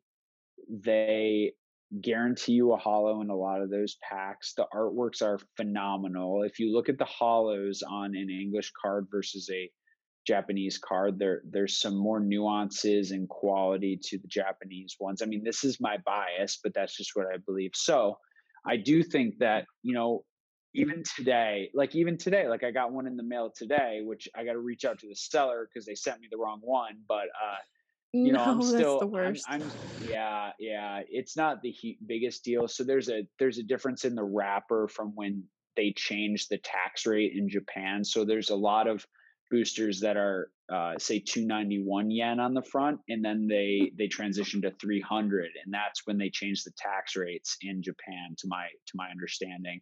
But they already had like a ton of them printed, obviously. So there's this like weird transition point um, I think during Gym Challenge where it flips uh, over, and then after that, I think through the Neo sets they're all 300 yen. But the the seller sold me in the listing 291 yen, and I got in the mail today and it's a 300 yen. And I'm like, how did you? Like, do you have like seven of these and you just didn't know which one was what? Or yeah, but you know, mm-hmm. typical. But um, like I'm still a buyer of those even today because I think that they're great to have at this price point for one or two more in certain parts of my my collection. Um, I certainly think that uh, for for non-sealed items, some of the non-TCG cards we've talked about, Bandai Card Topsun, are gaining a lot more popularity. Um, but there's still accessible accessible cards, even in even in you know PSA or CGC or Beckett slabs that are that are uh, attainable uh, for the for the average investor certainly to make you know one or two purchases on items they really love um, and i think that you know again it's kind of what you said all it takes is you know one or two uh, influencers to grasp on to a certain certain area of the market um, or one big purchase to be made uh, for that to really change the the narrative on a certain part of the hobby. So, I mean, I just I personally love those cards. I think there's a lot of opportunity there. I mean, I think generally that that they're they're underloved um, broadly. You know, Japanese vintage, and then there's a lot of interesting cards as you get into like the EX era, um, or even just before that into like uh, the um, the Versus series, which is super interesting. And I was listening to a uh, like a Q and A yesterday, and uh, someone asked about Japanese first edition cards, uh, which first appeared in the Versus series. Um, but it was a false first edition because there were no unlimited cards. They were only printed with first edition stamps on them. And the the YouTuber who I will not name said, "Yeah, I think anything with a first edition stamp, you know, people are going to want. That's probably a great buy." And that just, you know, it it reinforced something I think about a lot, which is I think there's an undereducation around Japanese cards, and people are probably going to buy things with a first edition stamp just because it has a first edition on it, even if the unlimited are more rare or there wasn't an unlimited, right? So there's there's a lot of undereducation there, which which could buoy some of that market for a short period of time, I suppose. But um, it also set off some warning bells because there's certainly a, just a huge level of undereducation and, and risk there, right? So um, but I think that I think that some of those cards are really interesting. And then there are kind of sets of artwork that were proliferated throughout, um, whether it was the VHS intro set or the um, the the vending series um, not like the Bandai Carddass vending series, but the like the peeled cards that we've talked about mm, that come on yeah. the, the, vending the vending sheets. So I think how it worked is like you would you would either like trade in a coin or put something in a machine, then you could get the sheet. I, I forget exactly how it how it worked. I forget the history, but um, I think there's a lot of opportunity there um, for for anyone looking to get into into Japanese sets. There's some great artwork. There's some really unique cards. Um, there's still you know unpeeled vending sheets out there and raw cards to be found all across the internet. Um, and I think that they're just uh, they have a lot of potential still. Um, and I don't think that they will I don't think that they will ever necessarily have the same price points as US cards or English cards. Like I don't think a PSA 10 no rarity base set Charizard will necessarily ever have the same price point as a PSA 10 first edition English Charizard. Mm-hmm. But I think on like a relative value basis, if I had if I was forced to buy one today, I would buy the Japanese no rarity all day long because I think that the upside potential is there. Whereas with a first edition PSA 10 Charizard, you know, I I don't know. I don't know how many more, you know, all-time highs in the short to medium term we're going to see on a card like that. You know, yeah, you heard so Gary talk about it too. You know, Gary almost thinks the prices on that are overextended, which is really interesting to hear from him. Um, do I think in their in our lifetimes it could be a million dollar card? Yeah, possibly. But over how many years with you know what is the what's the you know average annual return on that when you extrapolate it out over the next very many years before it potentially gets to that price point right after inflation what was your real return right so if it you know if it 3x's from here but you know inflation runs at whatever and it takes 50 years you know what was the really return profile of that versus something that has more upside potential and could still be beloved? So those mm-hmm. are those are some of my thoughts on on the japanese sets for sure. That's um yeah you've definitely given us a lot there. That's going to be its own segment. I'm going to just put that into a YouTube video for us. Just like put that in there. But um so then then with all of that said, what is your buying strategy for 2021 then? Sure. So you know, I think I started the year uh continuing to look for uh sealed boosters at, at the right price and then generally raw cards that I could grade myself. Um, I've sent three submissions this year, I think, to the various grading companies. Um, I have a fourth one that I'll probably do. Depends when these cards show up from Japan. There's one shipment that's taking a long time, so probably next month.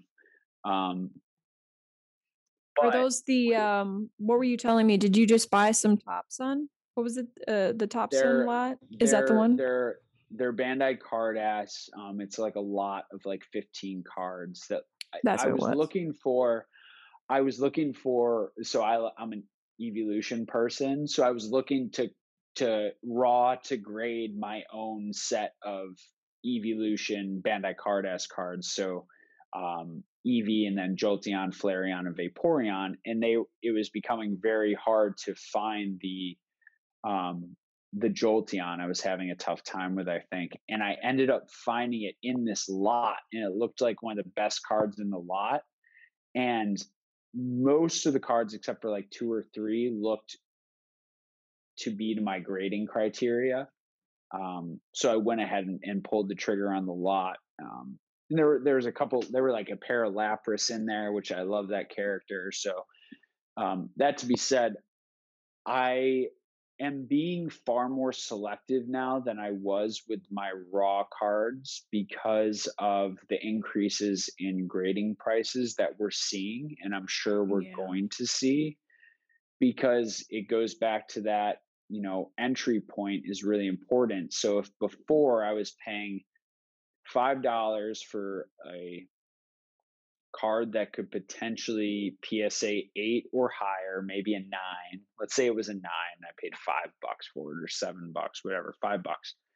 And before it cost me, you know, 10 bucks to grade it, that's a cost basis of 15.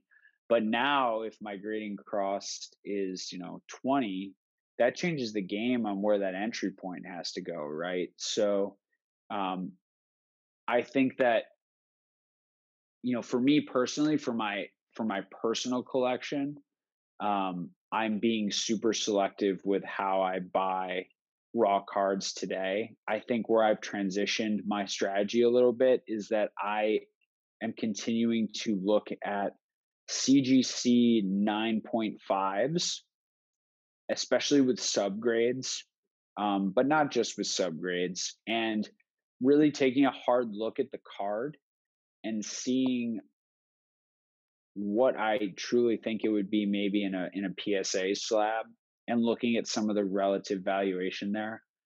Um, I've become incredibly bullish on CGC, and we can we can talk mm-hmm. about the grading companies a bit if you want, because I think it plays very you know importantly into my investment strategy this year. Um, so I am being very selective. My buying has certainly slowed, and because you can't just spend into oblivion, right? You you know exactly. this can only be a certain percentage of your of your disposable income at any given time um, and there's a lot that's going to happen this year with the 25th anniversary there's going to be a lot of you know i'm not a big modern guy but it is fun to grab something and rip it and and enjoy that feeling so you want to have capital available for that of course um, but i think that you know, looking at some of those CGC slabs, I'm really impressed with how much they've improved the quality of the slab itself of the case. I mm-hmm. think that, and I know, you know, who, you know, people out there have different, you know, opinions on all the, on all the grading companies, but I think that their, the customer service, the easyability, easy use of the website, the ability to add pedigrees, subgrades, the um, the ability to give an immense amount of detail on the label, uh, note errors, note the correct you know set, have it actually say you know base set, uh, for example, for versus sure. PSA, which is like 1999 Pokemon game or whatever. Um, but I think that uh, I think that a bet on CGC is a bit of a bet on the future of like the grading area um, and taking a bet on kind of a new and up and coming card grading company that's been well established in other areas of collectibles like um, like comics for a long time. Um, and that offers a very you know approachable price point on cards with subgrades um, you know all day long through my middleman now it's increased but i can still grade cards there for $20 with subgrades which mm-hmm. is is a pretty attractive price point in today's market um, especially with now to get a beckett uh, card graded with subgrades is like 35 bucks um, they they they hit hit everyone with that mid month price increase, which is interesting. Um, and then obviously PSA is the cheapest, but you don't get the don't get the subgrades.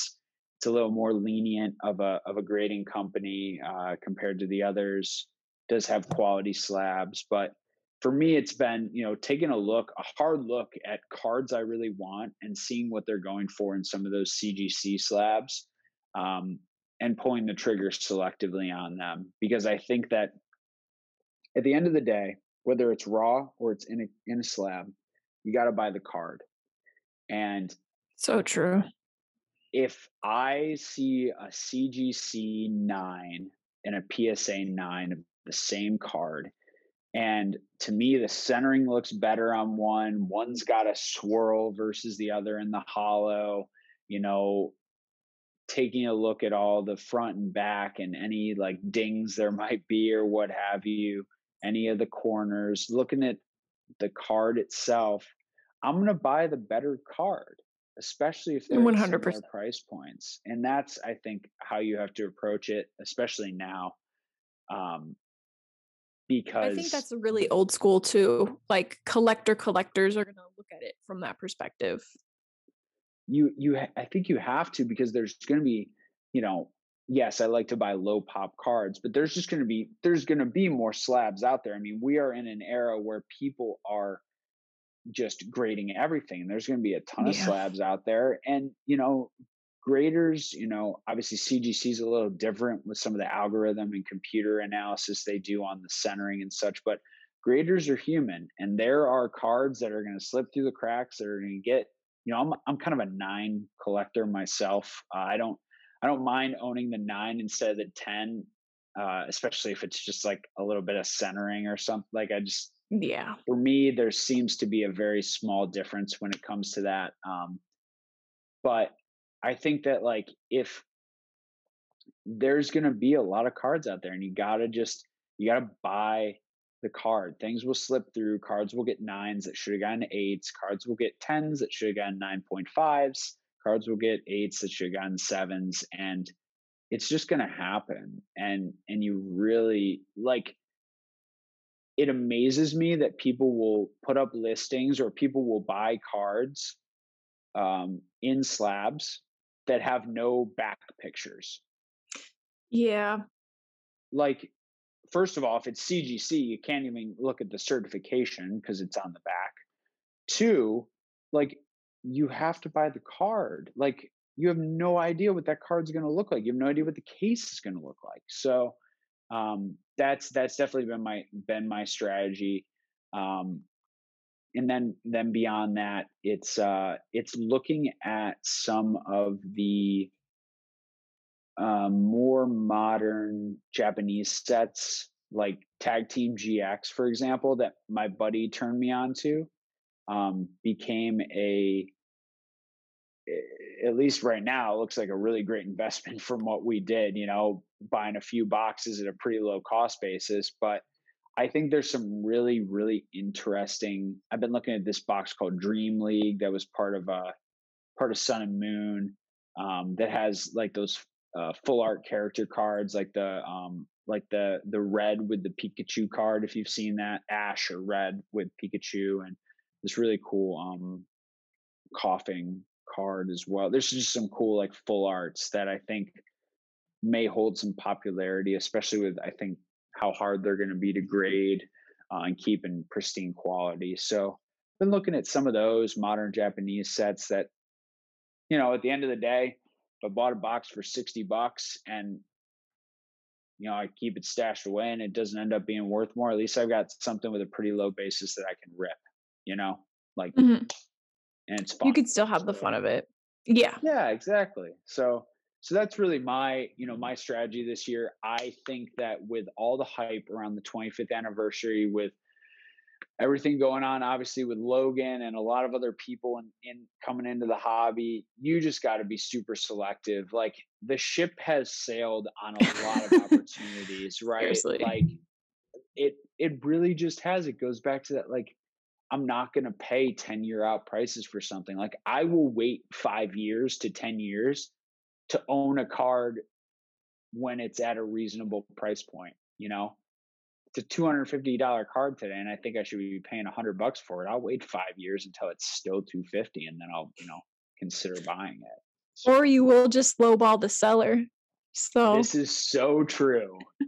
This is so true and then i'll get it returned for for free and get to keep it anyway. So oh man i've had some funny ebay ebay uh stuff happen you you definitely have the funniest ebay stories in my opinion. Like the worst luck but then also the best luck. Like i know. it's so strange. It, it's super super super strange. So yeah, that um that set that Mew Rainbow Island Southern Island set that ended so sad about it. Free. Yeah. Oh, I know. So the yeah, well there was yeah, the one that I had to send back, but then the one that they they refunded me and said, "No, you can just keep it." Um, oh yeah, which I yeah, think yeah. was a really interesting like Japanese cultural phenomenon. Like I feel like they were ashamed that they sold it to me because they got duped by a Japanese shop.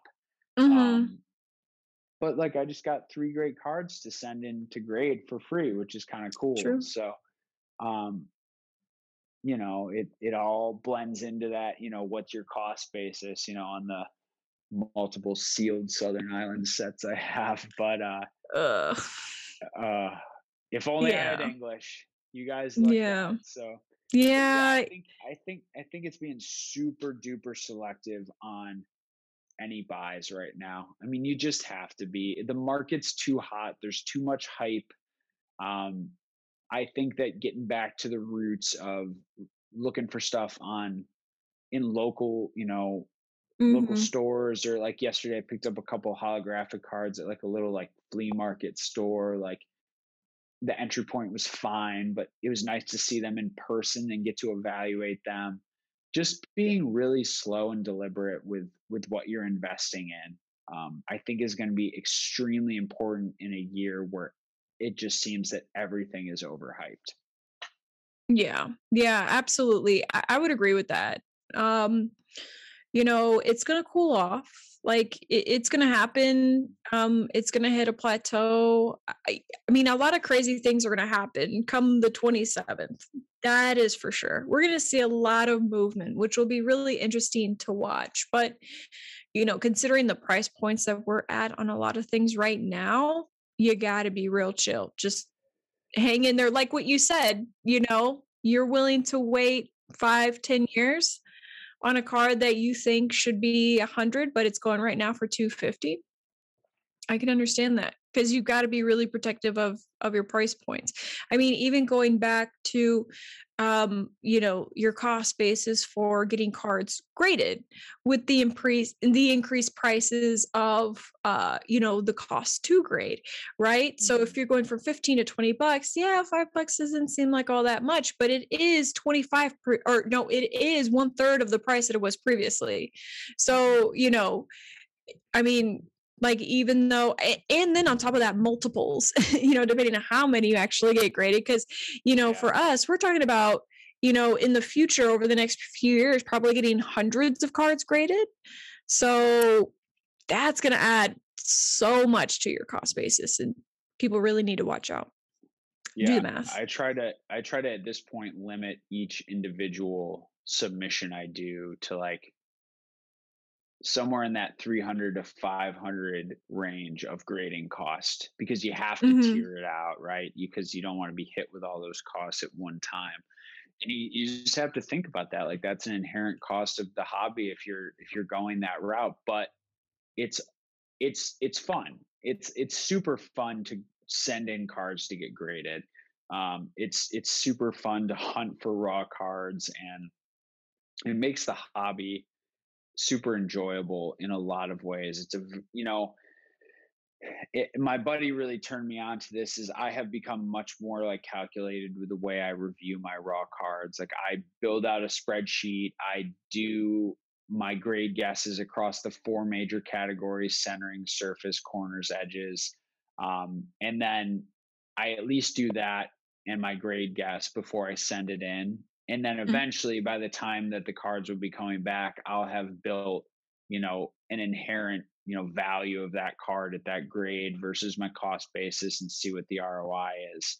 Um but i am being very very selective and thoughtful with how i how i do those submissions as well right? Because you can't just send everything. I mean yeah i think a lot of people are doing that and they're just gonna you know yes, pop reports are going to go up, but there's going to be a lot of like, I was talking to my, the guy I used for middlemaning, uh, Canto Shark, who's great, who I first connected with for uh, pack displays. And then he, now he does middlemaning as well. He lives right by Beckett. And, uh, you know, he and I, he and I were talking about this. He's like, yeah, I've seen a lot of like five, three to fives like coming through yeah on submissions because people just are pulling out their you know it's the pandemic thing, right? People pulled out from their attic their old sets, whether it's sports cards or Pokemon, and they're just sending them into PSA regardless. And it's got a giant crease in it and a bunch of whitening on the back, and they just don't know any better. And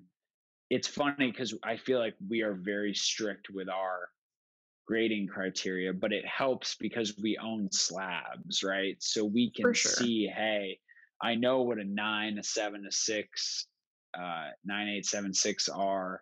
Um, and it helps you kind of build those standards in your head. And then it's always it's always better to err on the side of caution and just be super super strict and reasonable with how you think something's going to grade because at the end of the day um, it's not going to be worth all the cost if you're just kidding yourself on you know how it's going to grade right so mm-hmm, for sure.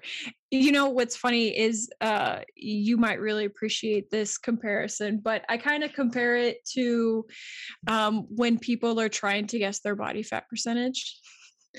Like and and they think you know okay well i'm an athlete um you know i'm i'm at like an 8% or 7% body fat and right. and you and i both know that an athlete cannot function on that kind of that low of a body fat percentage it is not I mean, it's not easy to get to really low body fat percentages, especially any yeah. anything under ten percent. So, you know what they say is is uh, guess your guess your body fat percentage and add like five to ten percent, and that's where you're yeah. actually at. So with cards, you know, makes me laugh when I like think of like uh, Ronnie Coleman in his like it was either a couple interviews or documentaries. He was like he basically claimed to have negative body fat and i'm like you don't no. understand how this works. Yeah but seriously. yeah you're right you're so right. People you know it is very hard to be to be you know uh realistic with yourself when you're in a hobby or in a activity that you really love and want to like see a lot of like growth and opportunity out of and and and you tend to to kid yourself if you're not really disciplined right it comes mm-hmm. down you know to discipline and i think that's you know something that has proliferated you know across my life whether it's my career or when i was in school or different certifications i've studied for or bodybuilding or hobby collecting is you you you just have to be disciplined and you have to be realistic with yourself um, or else you're just going to end up being disappointed like mm-hmm. it will end it will end in tears it will you know it's the same thing we talked about with some of these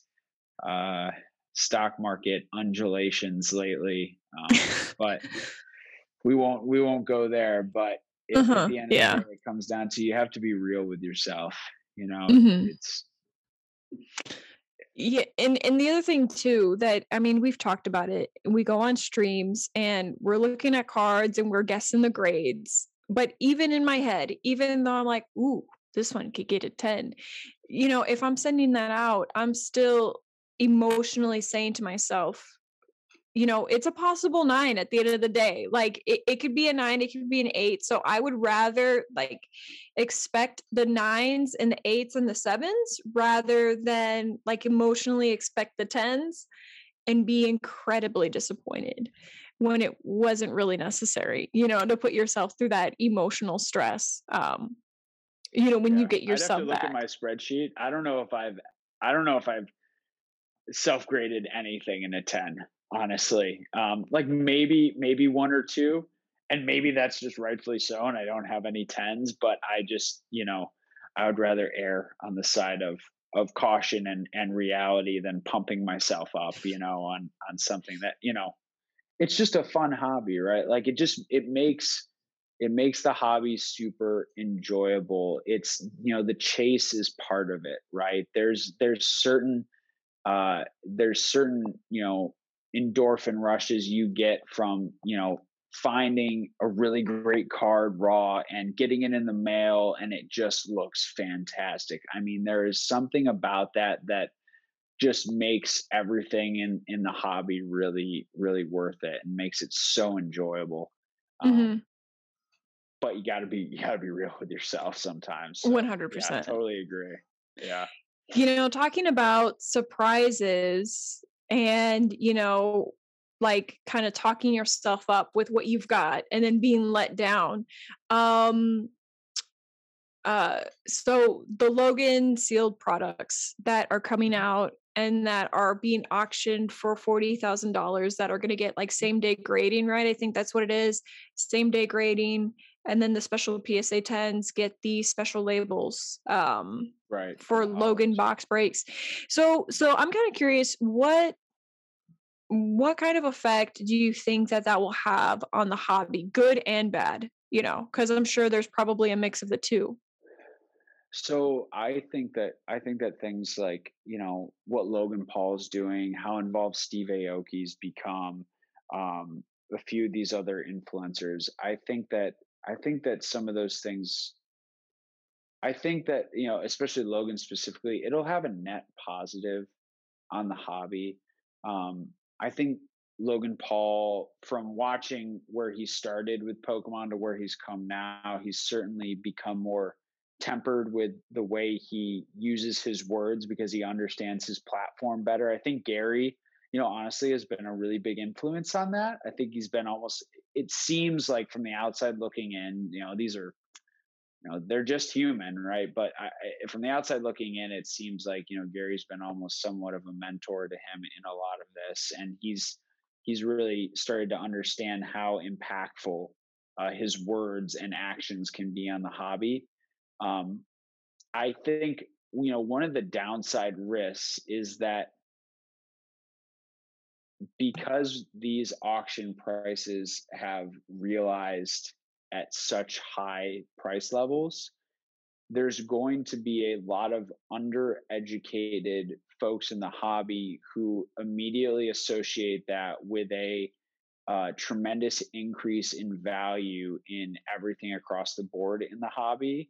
And they will either start buying or conversely start attempting to sell things at much higher prices because, you know, basically thinking that the you know the rising tide lifts all boats mm-hmm. but you gotta you gotta realize like like these these pack prices are not indicative of a uh, current valuation on a sealed first edition base set booster box for a collector because there is so much more associated with being a participant in this pack opening than just getting cards, right? Like for sure. it is for for most people who have become involved in this, like like the the guy who co-founded Gymshark, right? He mm-hmm. bought two packs. I'm sure there's a way, and this is, you know, undereducated maybe, but my understanding of the way people look at these with either it's it's a part of a marketing budget or there's going to be a very interesting mm tax wise as an expense and take some sort of deduction against the spend. Um, and then it's it's again as part of that marketing budget, like you as a content creator being involved in this or being uh, you know any type of influencer being involved in this, there's a tremendous amount of PR that's going to be associated for you and your content by being a part of this.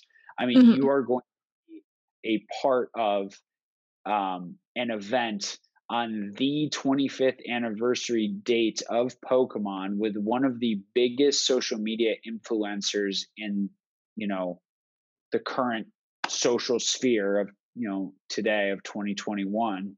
Mm-hmm. And there's a lot of added value or added perceived value, at least. We'll see how it plays out to making that spend on that. Um, but I think what you probably will see is I think you will see prices continue to rise in a lot of items because people are going to be demanding more because they think that has made the value of their items go up tremendously as well. And at the end mm-hmm. of the mm-hmm. day, that box break is far more than just about Pokemon cards. It is a way for content creators and influencers and other folks who bought into the break to gain a lot of I don't know, clouts, you know, not just clout, but followers and potential mm-hmm. monetization of streams and posts and all the proliferation of, you know, the the event itself, right? There's going to be a ton um, of kickback to a lot of those influencers on that spend. Um, so mm-hmm. you got to think about a lot of the inherent benefits to their brand by being involved in that break. So I think that it's it's very separate from just you know the price of Pokemon cards. Like it is its own animal that people need to really think about uh, before they start changing their valuation thesis on things just because of this event.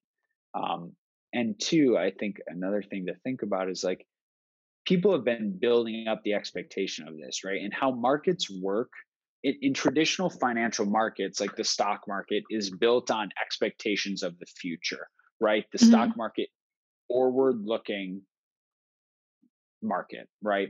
And I think that in the same way, you you can see that in some parts of the Pokemon market where people are pricing in the future growth of the hobby based on these events that are going to happen, right? So it doesn't like it, I hear people saying like, "Oh, like after the 27th, like everything's just going to like pop off and everything's going to be worth more like a lot of that's built into a lot of the areas of this market already because mm-hmm. people people look forward to that already. It's like the the news is already printed. You know it's happening. It's it's priced in.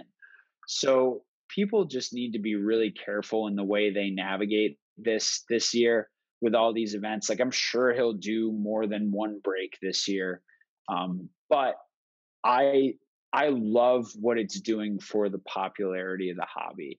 I think that some of the complaints people have about this event and their qualms with it and whatever, I think they're slightly unwarranted. Like, I think that, you know, people should be allowed to just do what they want. It's just social mm-hmm. media. Man.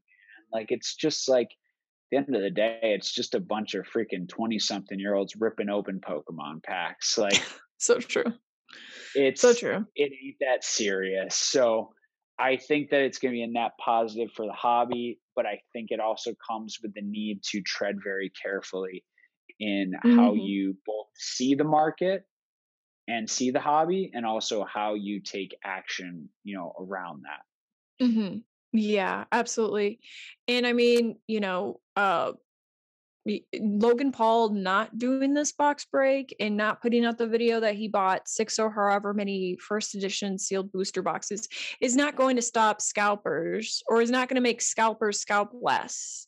So yeah, it's going to um, make them scalp more. I mean, it's it's it's driving, and that comes back to what I said is that it's it's going to drive those scalpers to because they're the more honestly, even though they might be more disliked they're the more educated people right like mm-hmm. a lot of them they see the writing on the wall they know there is a lot of dumb money excuse my you know phrase to be taken advantage of right mm-hmm. and that is just the inherent part of any market is that there are going to be people who take advantage of hype and momentum to make money and there are going to be a lot of undereducated folks who come into the hobby who pay obscene prices for things because they are going to get taken advantage of because they got themselves caught up in the hype. And that goes back to the idea of having to protect yourself as a student of the market and be patient and understand what you're getting yourself into. I would probably not go buy an Evolutions box at a thousand bucks a box. Like things like that that have become super overhyped are ripe for people to take a pause and think.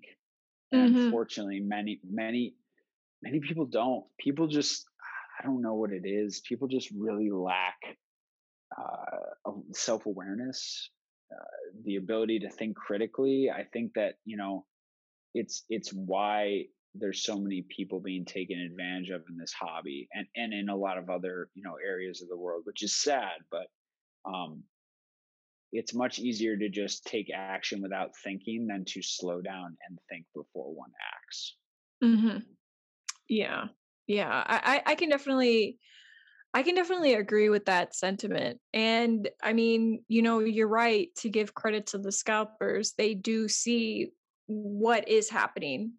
Like what you said, they do see the writing on the wall. So it's them just taking advantage of the opportunity that they see in front of them. So um, but and I mean, we'll, see what actually happens, you know, come these next few weeks or even, you know, the next six months. We'll we'll we'll see how things end up actually growing, um, because you know it's not necessarily hard for for people like us to kind of see that you know where the chips will probably fall so for example evolutions will probably see you know they probably won't hold their prices um, but then to see what other parts grow so I, I think i think there's obviously parts that are are ripe to grow but you know i guess for this year and so far um you know do you do you kind of see any more records being hit this year as far as as as buy records or did we already hit that? Probably, probably not. I mean, I, in terms I, of we haven't hit the cap. So I'm going to be really interested in what, um, for example, the set I own a part of on Rally Road.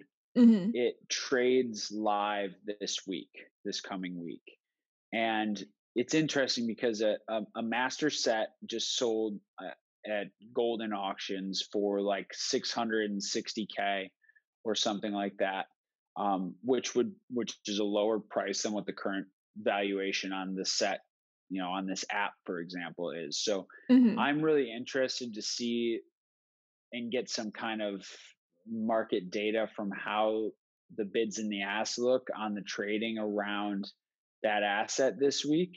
Mm-hmm. Um, I think that there are certainly the opportunity for certain items to hit higher all-time highs this year. Um, it's interesting when you look at a lot of sealed product now that I think is actually trading at you know or selling at potentially a premium to where it should. You've even seen some cooling off of that, right? You've seen you know first edition jungle and fossil boxes you know slightly retrace in in price certainly some some things significantly you've seen you know uh, a retracement of you know individual cards like the lugia you know come down mm-hmm. pretty significantly but uh, part of the hobby that's difficult to um, predict when it comes to all-time highs whether it's on a card or a sealed item is you don't know what two people are going to be willing to duke it out for and bid up an item to right mm-hmm. so that for example is kind of i think what we saw with that uh, that first edition lugia that um, sold at a at a record price. I think it was it was what it was the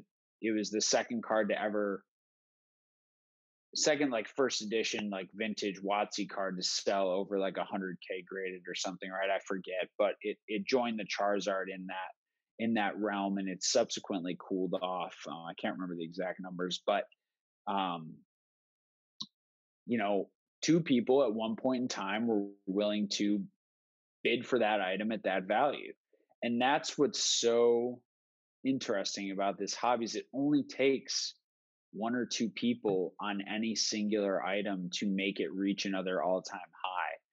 You know you see that a lot like if you if you track cards that you're interested in and you look at ebay last sold like sometimes where things land are just really confusing in the hobby mm-hmm. right like i saw a like I saw a card I was looking at like land in a in an auction at like $85 and most of the other sales had been at and I missed it. It had been at, you know, at least 150, 175.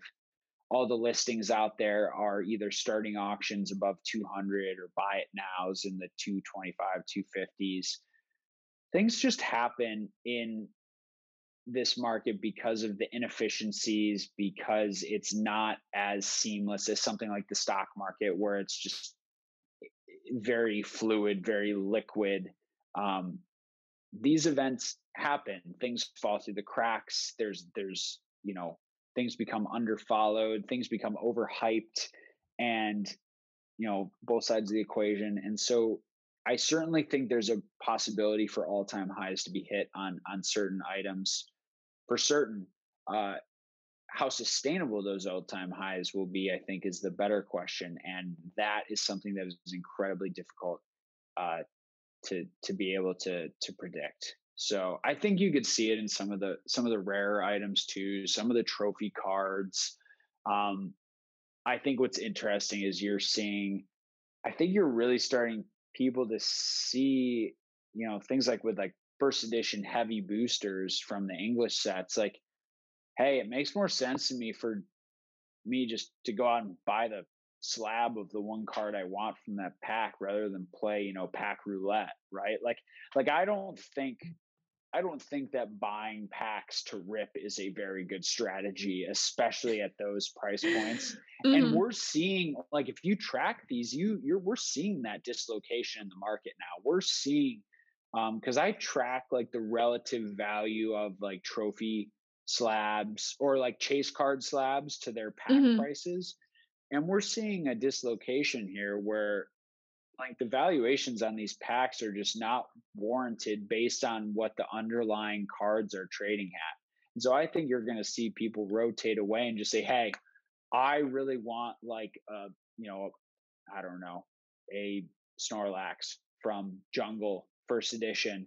And mm-hmm. instead of me buying a first edition pack, I'm just going to save a bunch of money. I'm going to go find that card in a nine and I'm going to buy that. I'm going to own it in my collection. Um, I don't, like I said, I don't think that buying packs, vintage packs to rip is a good strategy. I think that there is some, there are potential for good returns in that at various places in the market. Like I opened a vintage Japanese jungle booster pack this year to celebrate 2020 being over. And it's the first acceptable. It's the first first vintage pack I've ever opened for my collection. Uh, I pulled a holographic Pinsir, an Eevee, and a Pikachu. Call it maybe getting lucky with the commons, but even that Pinsir graded uh, will probably be about worth the pack.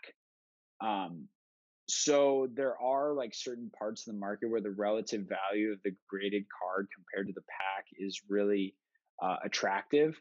But I mm-hmm. think in the English first editions, we're seeing some of that stuff get overextended uh, when it comes to the sealed product, which is super interesting, I think, uh, to just keep tabs on. So some things may hit all time highs, but some things may see significant retraces. And I think that's what happens in a hobby that's extremely heterogeneous, right? Both from a type of investment, right? Sealed versus, you know, individual cards, and then across you know all the all the different eras so mm-hmm. that's there's there's a lot more going on under the hood than you might just see from the headlines of what's happening in the hobby mm-hmm. so, yeah my opinion I, my take yeah I, I can definitely understand that because um is some of the things that you've talked about have been actually topics brought up in uh, Magic the Gathering too. So, you know, we all of a sudden see uh, booster boxes creep up to a few hundreds of dollars. But then when you look at the cards individually in the set,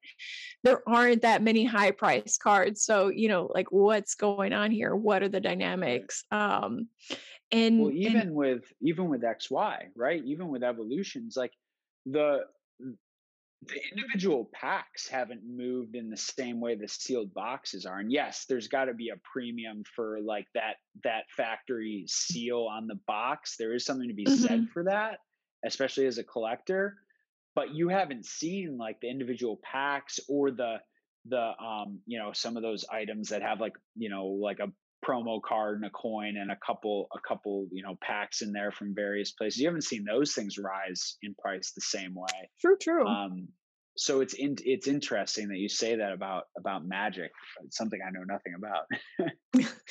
Yeah it's i don't know. I, I wonder if maybe some of it comes down to the clout i guess of owning a booster box because that's a really good point because i do myself have some uh sealed hidden fates boxes like that that I've just bought and I just haven't opened because I thought maybe I should I don't have I don't have a reason to open it why open it?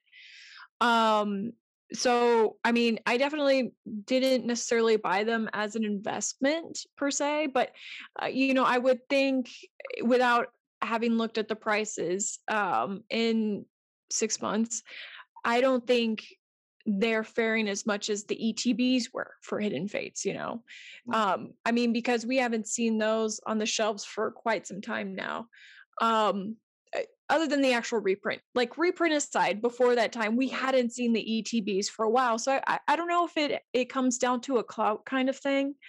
Um, and I can't remember the particular influencer I was listening to. I can't remember what he had mentioned as far as like his theory behind, you know, why why sets were doing those things but um, i really need to get more into the history of the markets with magic the gathering because there are a lot of things that have been happening with pokemon that have already happened with magic and so um and so I, I, I feel like I want to really look at those markets just to, you know, hopefully be able to use it as some kind of way to see around the corner. Because what, what happens right now with Magic the Gathering is, you know, at, at least for like the very, like the good cards, in all of those sets, whether vintage or more modern, prob- probably maybe more vintage.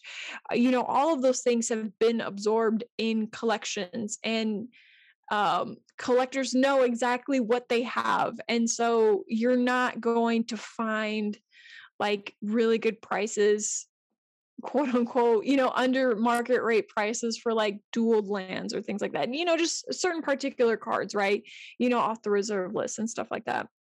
And something that Pokemon hasn't done that obviously Magic the Gathering has done, which is come up with a reserve list, which is just these are the cards from these sets that we will never print. Like we hmm. we commit to never reprinting these cards. And so and so um you know something that Pokemon hasn't done which it's really curious, right? Because Pokemon has never committed to not reprint sets. You know, even though people have the theory of like, well, you know, it's been two or five years. What are people saying? Oh, it's been five years. You know, I think it's pretty safe from not being reprinted.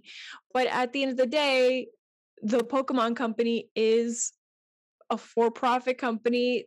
Pokemon is like worth 94 billion dollars or something like that like 90 or 94 billion dollars um if they have an opportunity to make money they will do that and there is nothing holding them back from reprinting sets you know which goes back yeah, to people yeah. don't think about the this is a people play this game right? So there are certain sets that cater very well towards the the community of players in this hobby right? Not everyone's just a collector. There are a ton competitive play is a major part of many trading card games especially you know pokemon and magic and you know you got to think about you know what are those sets that have those cards that are most attractive to the the you know competitive play community? And as the world reopens and competitive play you know grows again both for magic and pokemon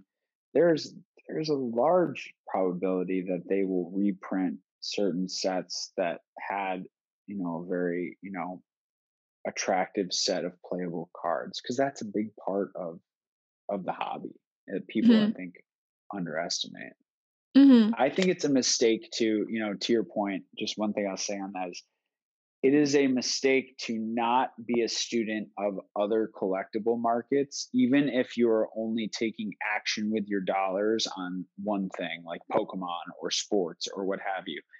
Because these markets all have similar trends, uh, catalysts that create value similar bubbles similar you know market undulations and certain hobbies and certain you know collectible sets of cards have gone through mistakes that have set them back that you can learn from as an investor in another hobby right? Mm-hmm. so for sure. um i think that's super super important. I think um there's a, a, few guys that that talk about that a lot as being a student of of other other collectibles um, to gain a better understanding of the Pokemon market. It gives you a better frame of reference for historical market undulations. You know, and at the very least, too, um, it, it will at least keep you patient. you know, if you've mm. seen like, oh, okay, well, you know, in the 90s with the overprinting of, you know, uh, baseball cards and then the overprinting yep. of comic books. I mean, that was really big in the 90s. So, you know, are, are we going through similar times with Pokemon? I would say probably so with modern sets, especially if the reprints become even more of a big thing, like what we were talking about uh, with the rumored reprints for holy crap, What's that? we were just talking about it earlier today. Now that I can't think of it. Um, Did they say Burning Shadows and um, what else, is that? I forget what else they they mentioned. There's been a few so a few guys who have mentioned it. Um, um, I'm not, not certain. I can't remember now, but um but you know anyways like like kind of going back to it where we've seen you know these things happen at certain times you know for these uh these hobbies i mean you know those are at least things to keep an eye out for because at least it'll make you patient it'll make you a little bit more informed.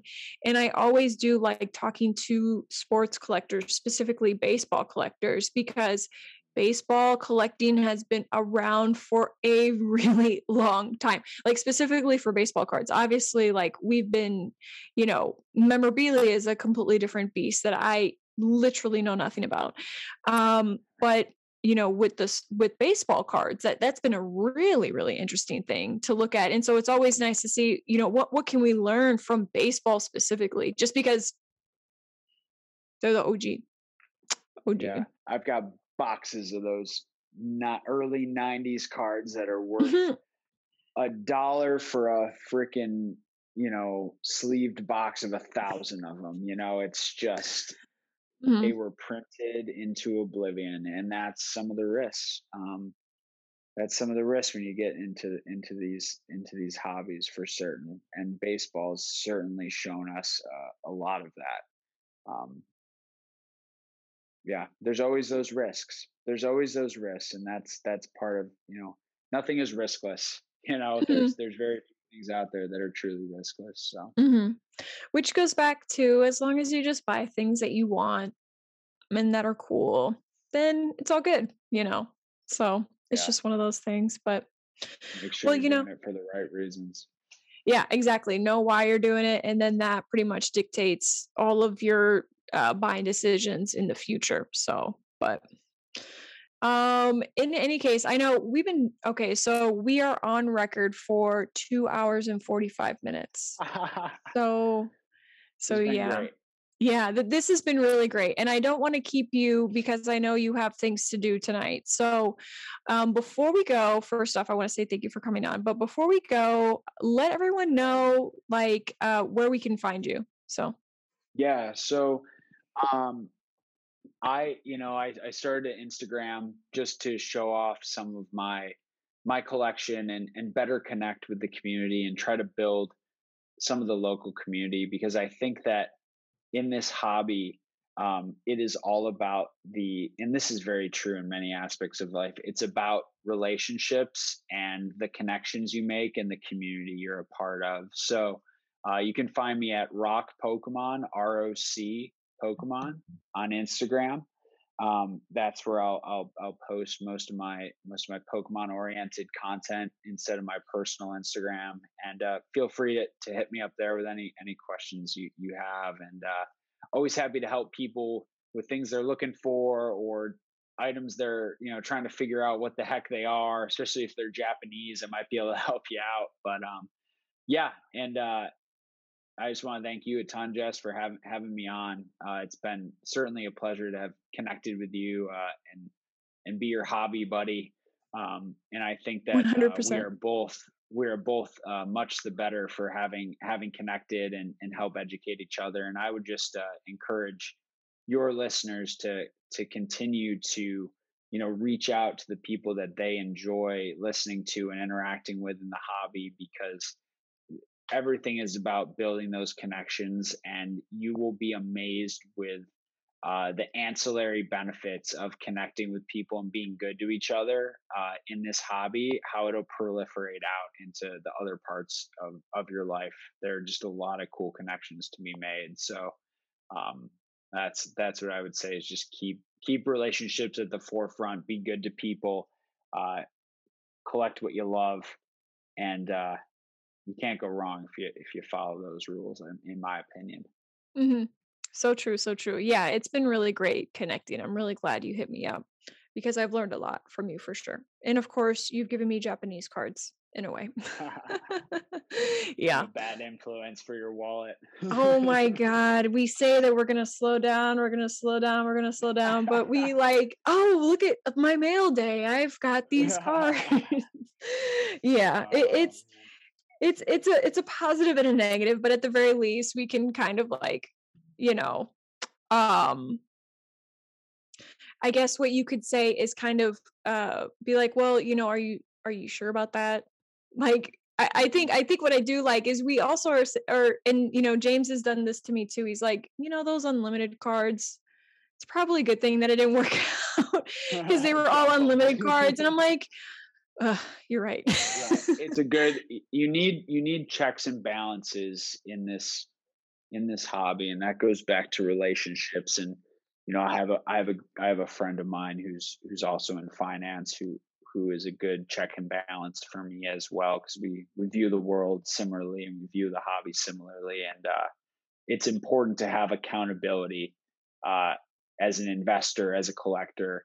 Um, because that's the only way that you're going to be able to uh, stay disciplined is if you have a, a good community around you. So um, I, I would totally agree.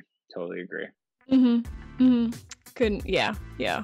Exactly. Same. So, but anyways, like I said, thank you so much for coming on. And I mean, you know, we'll probably be, you know, DMing each other later with James on more articles to read and what's coming up the next few weeks. So, anyways, thank you so much and enjoy your evening. So.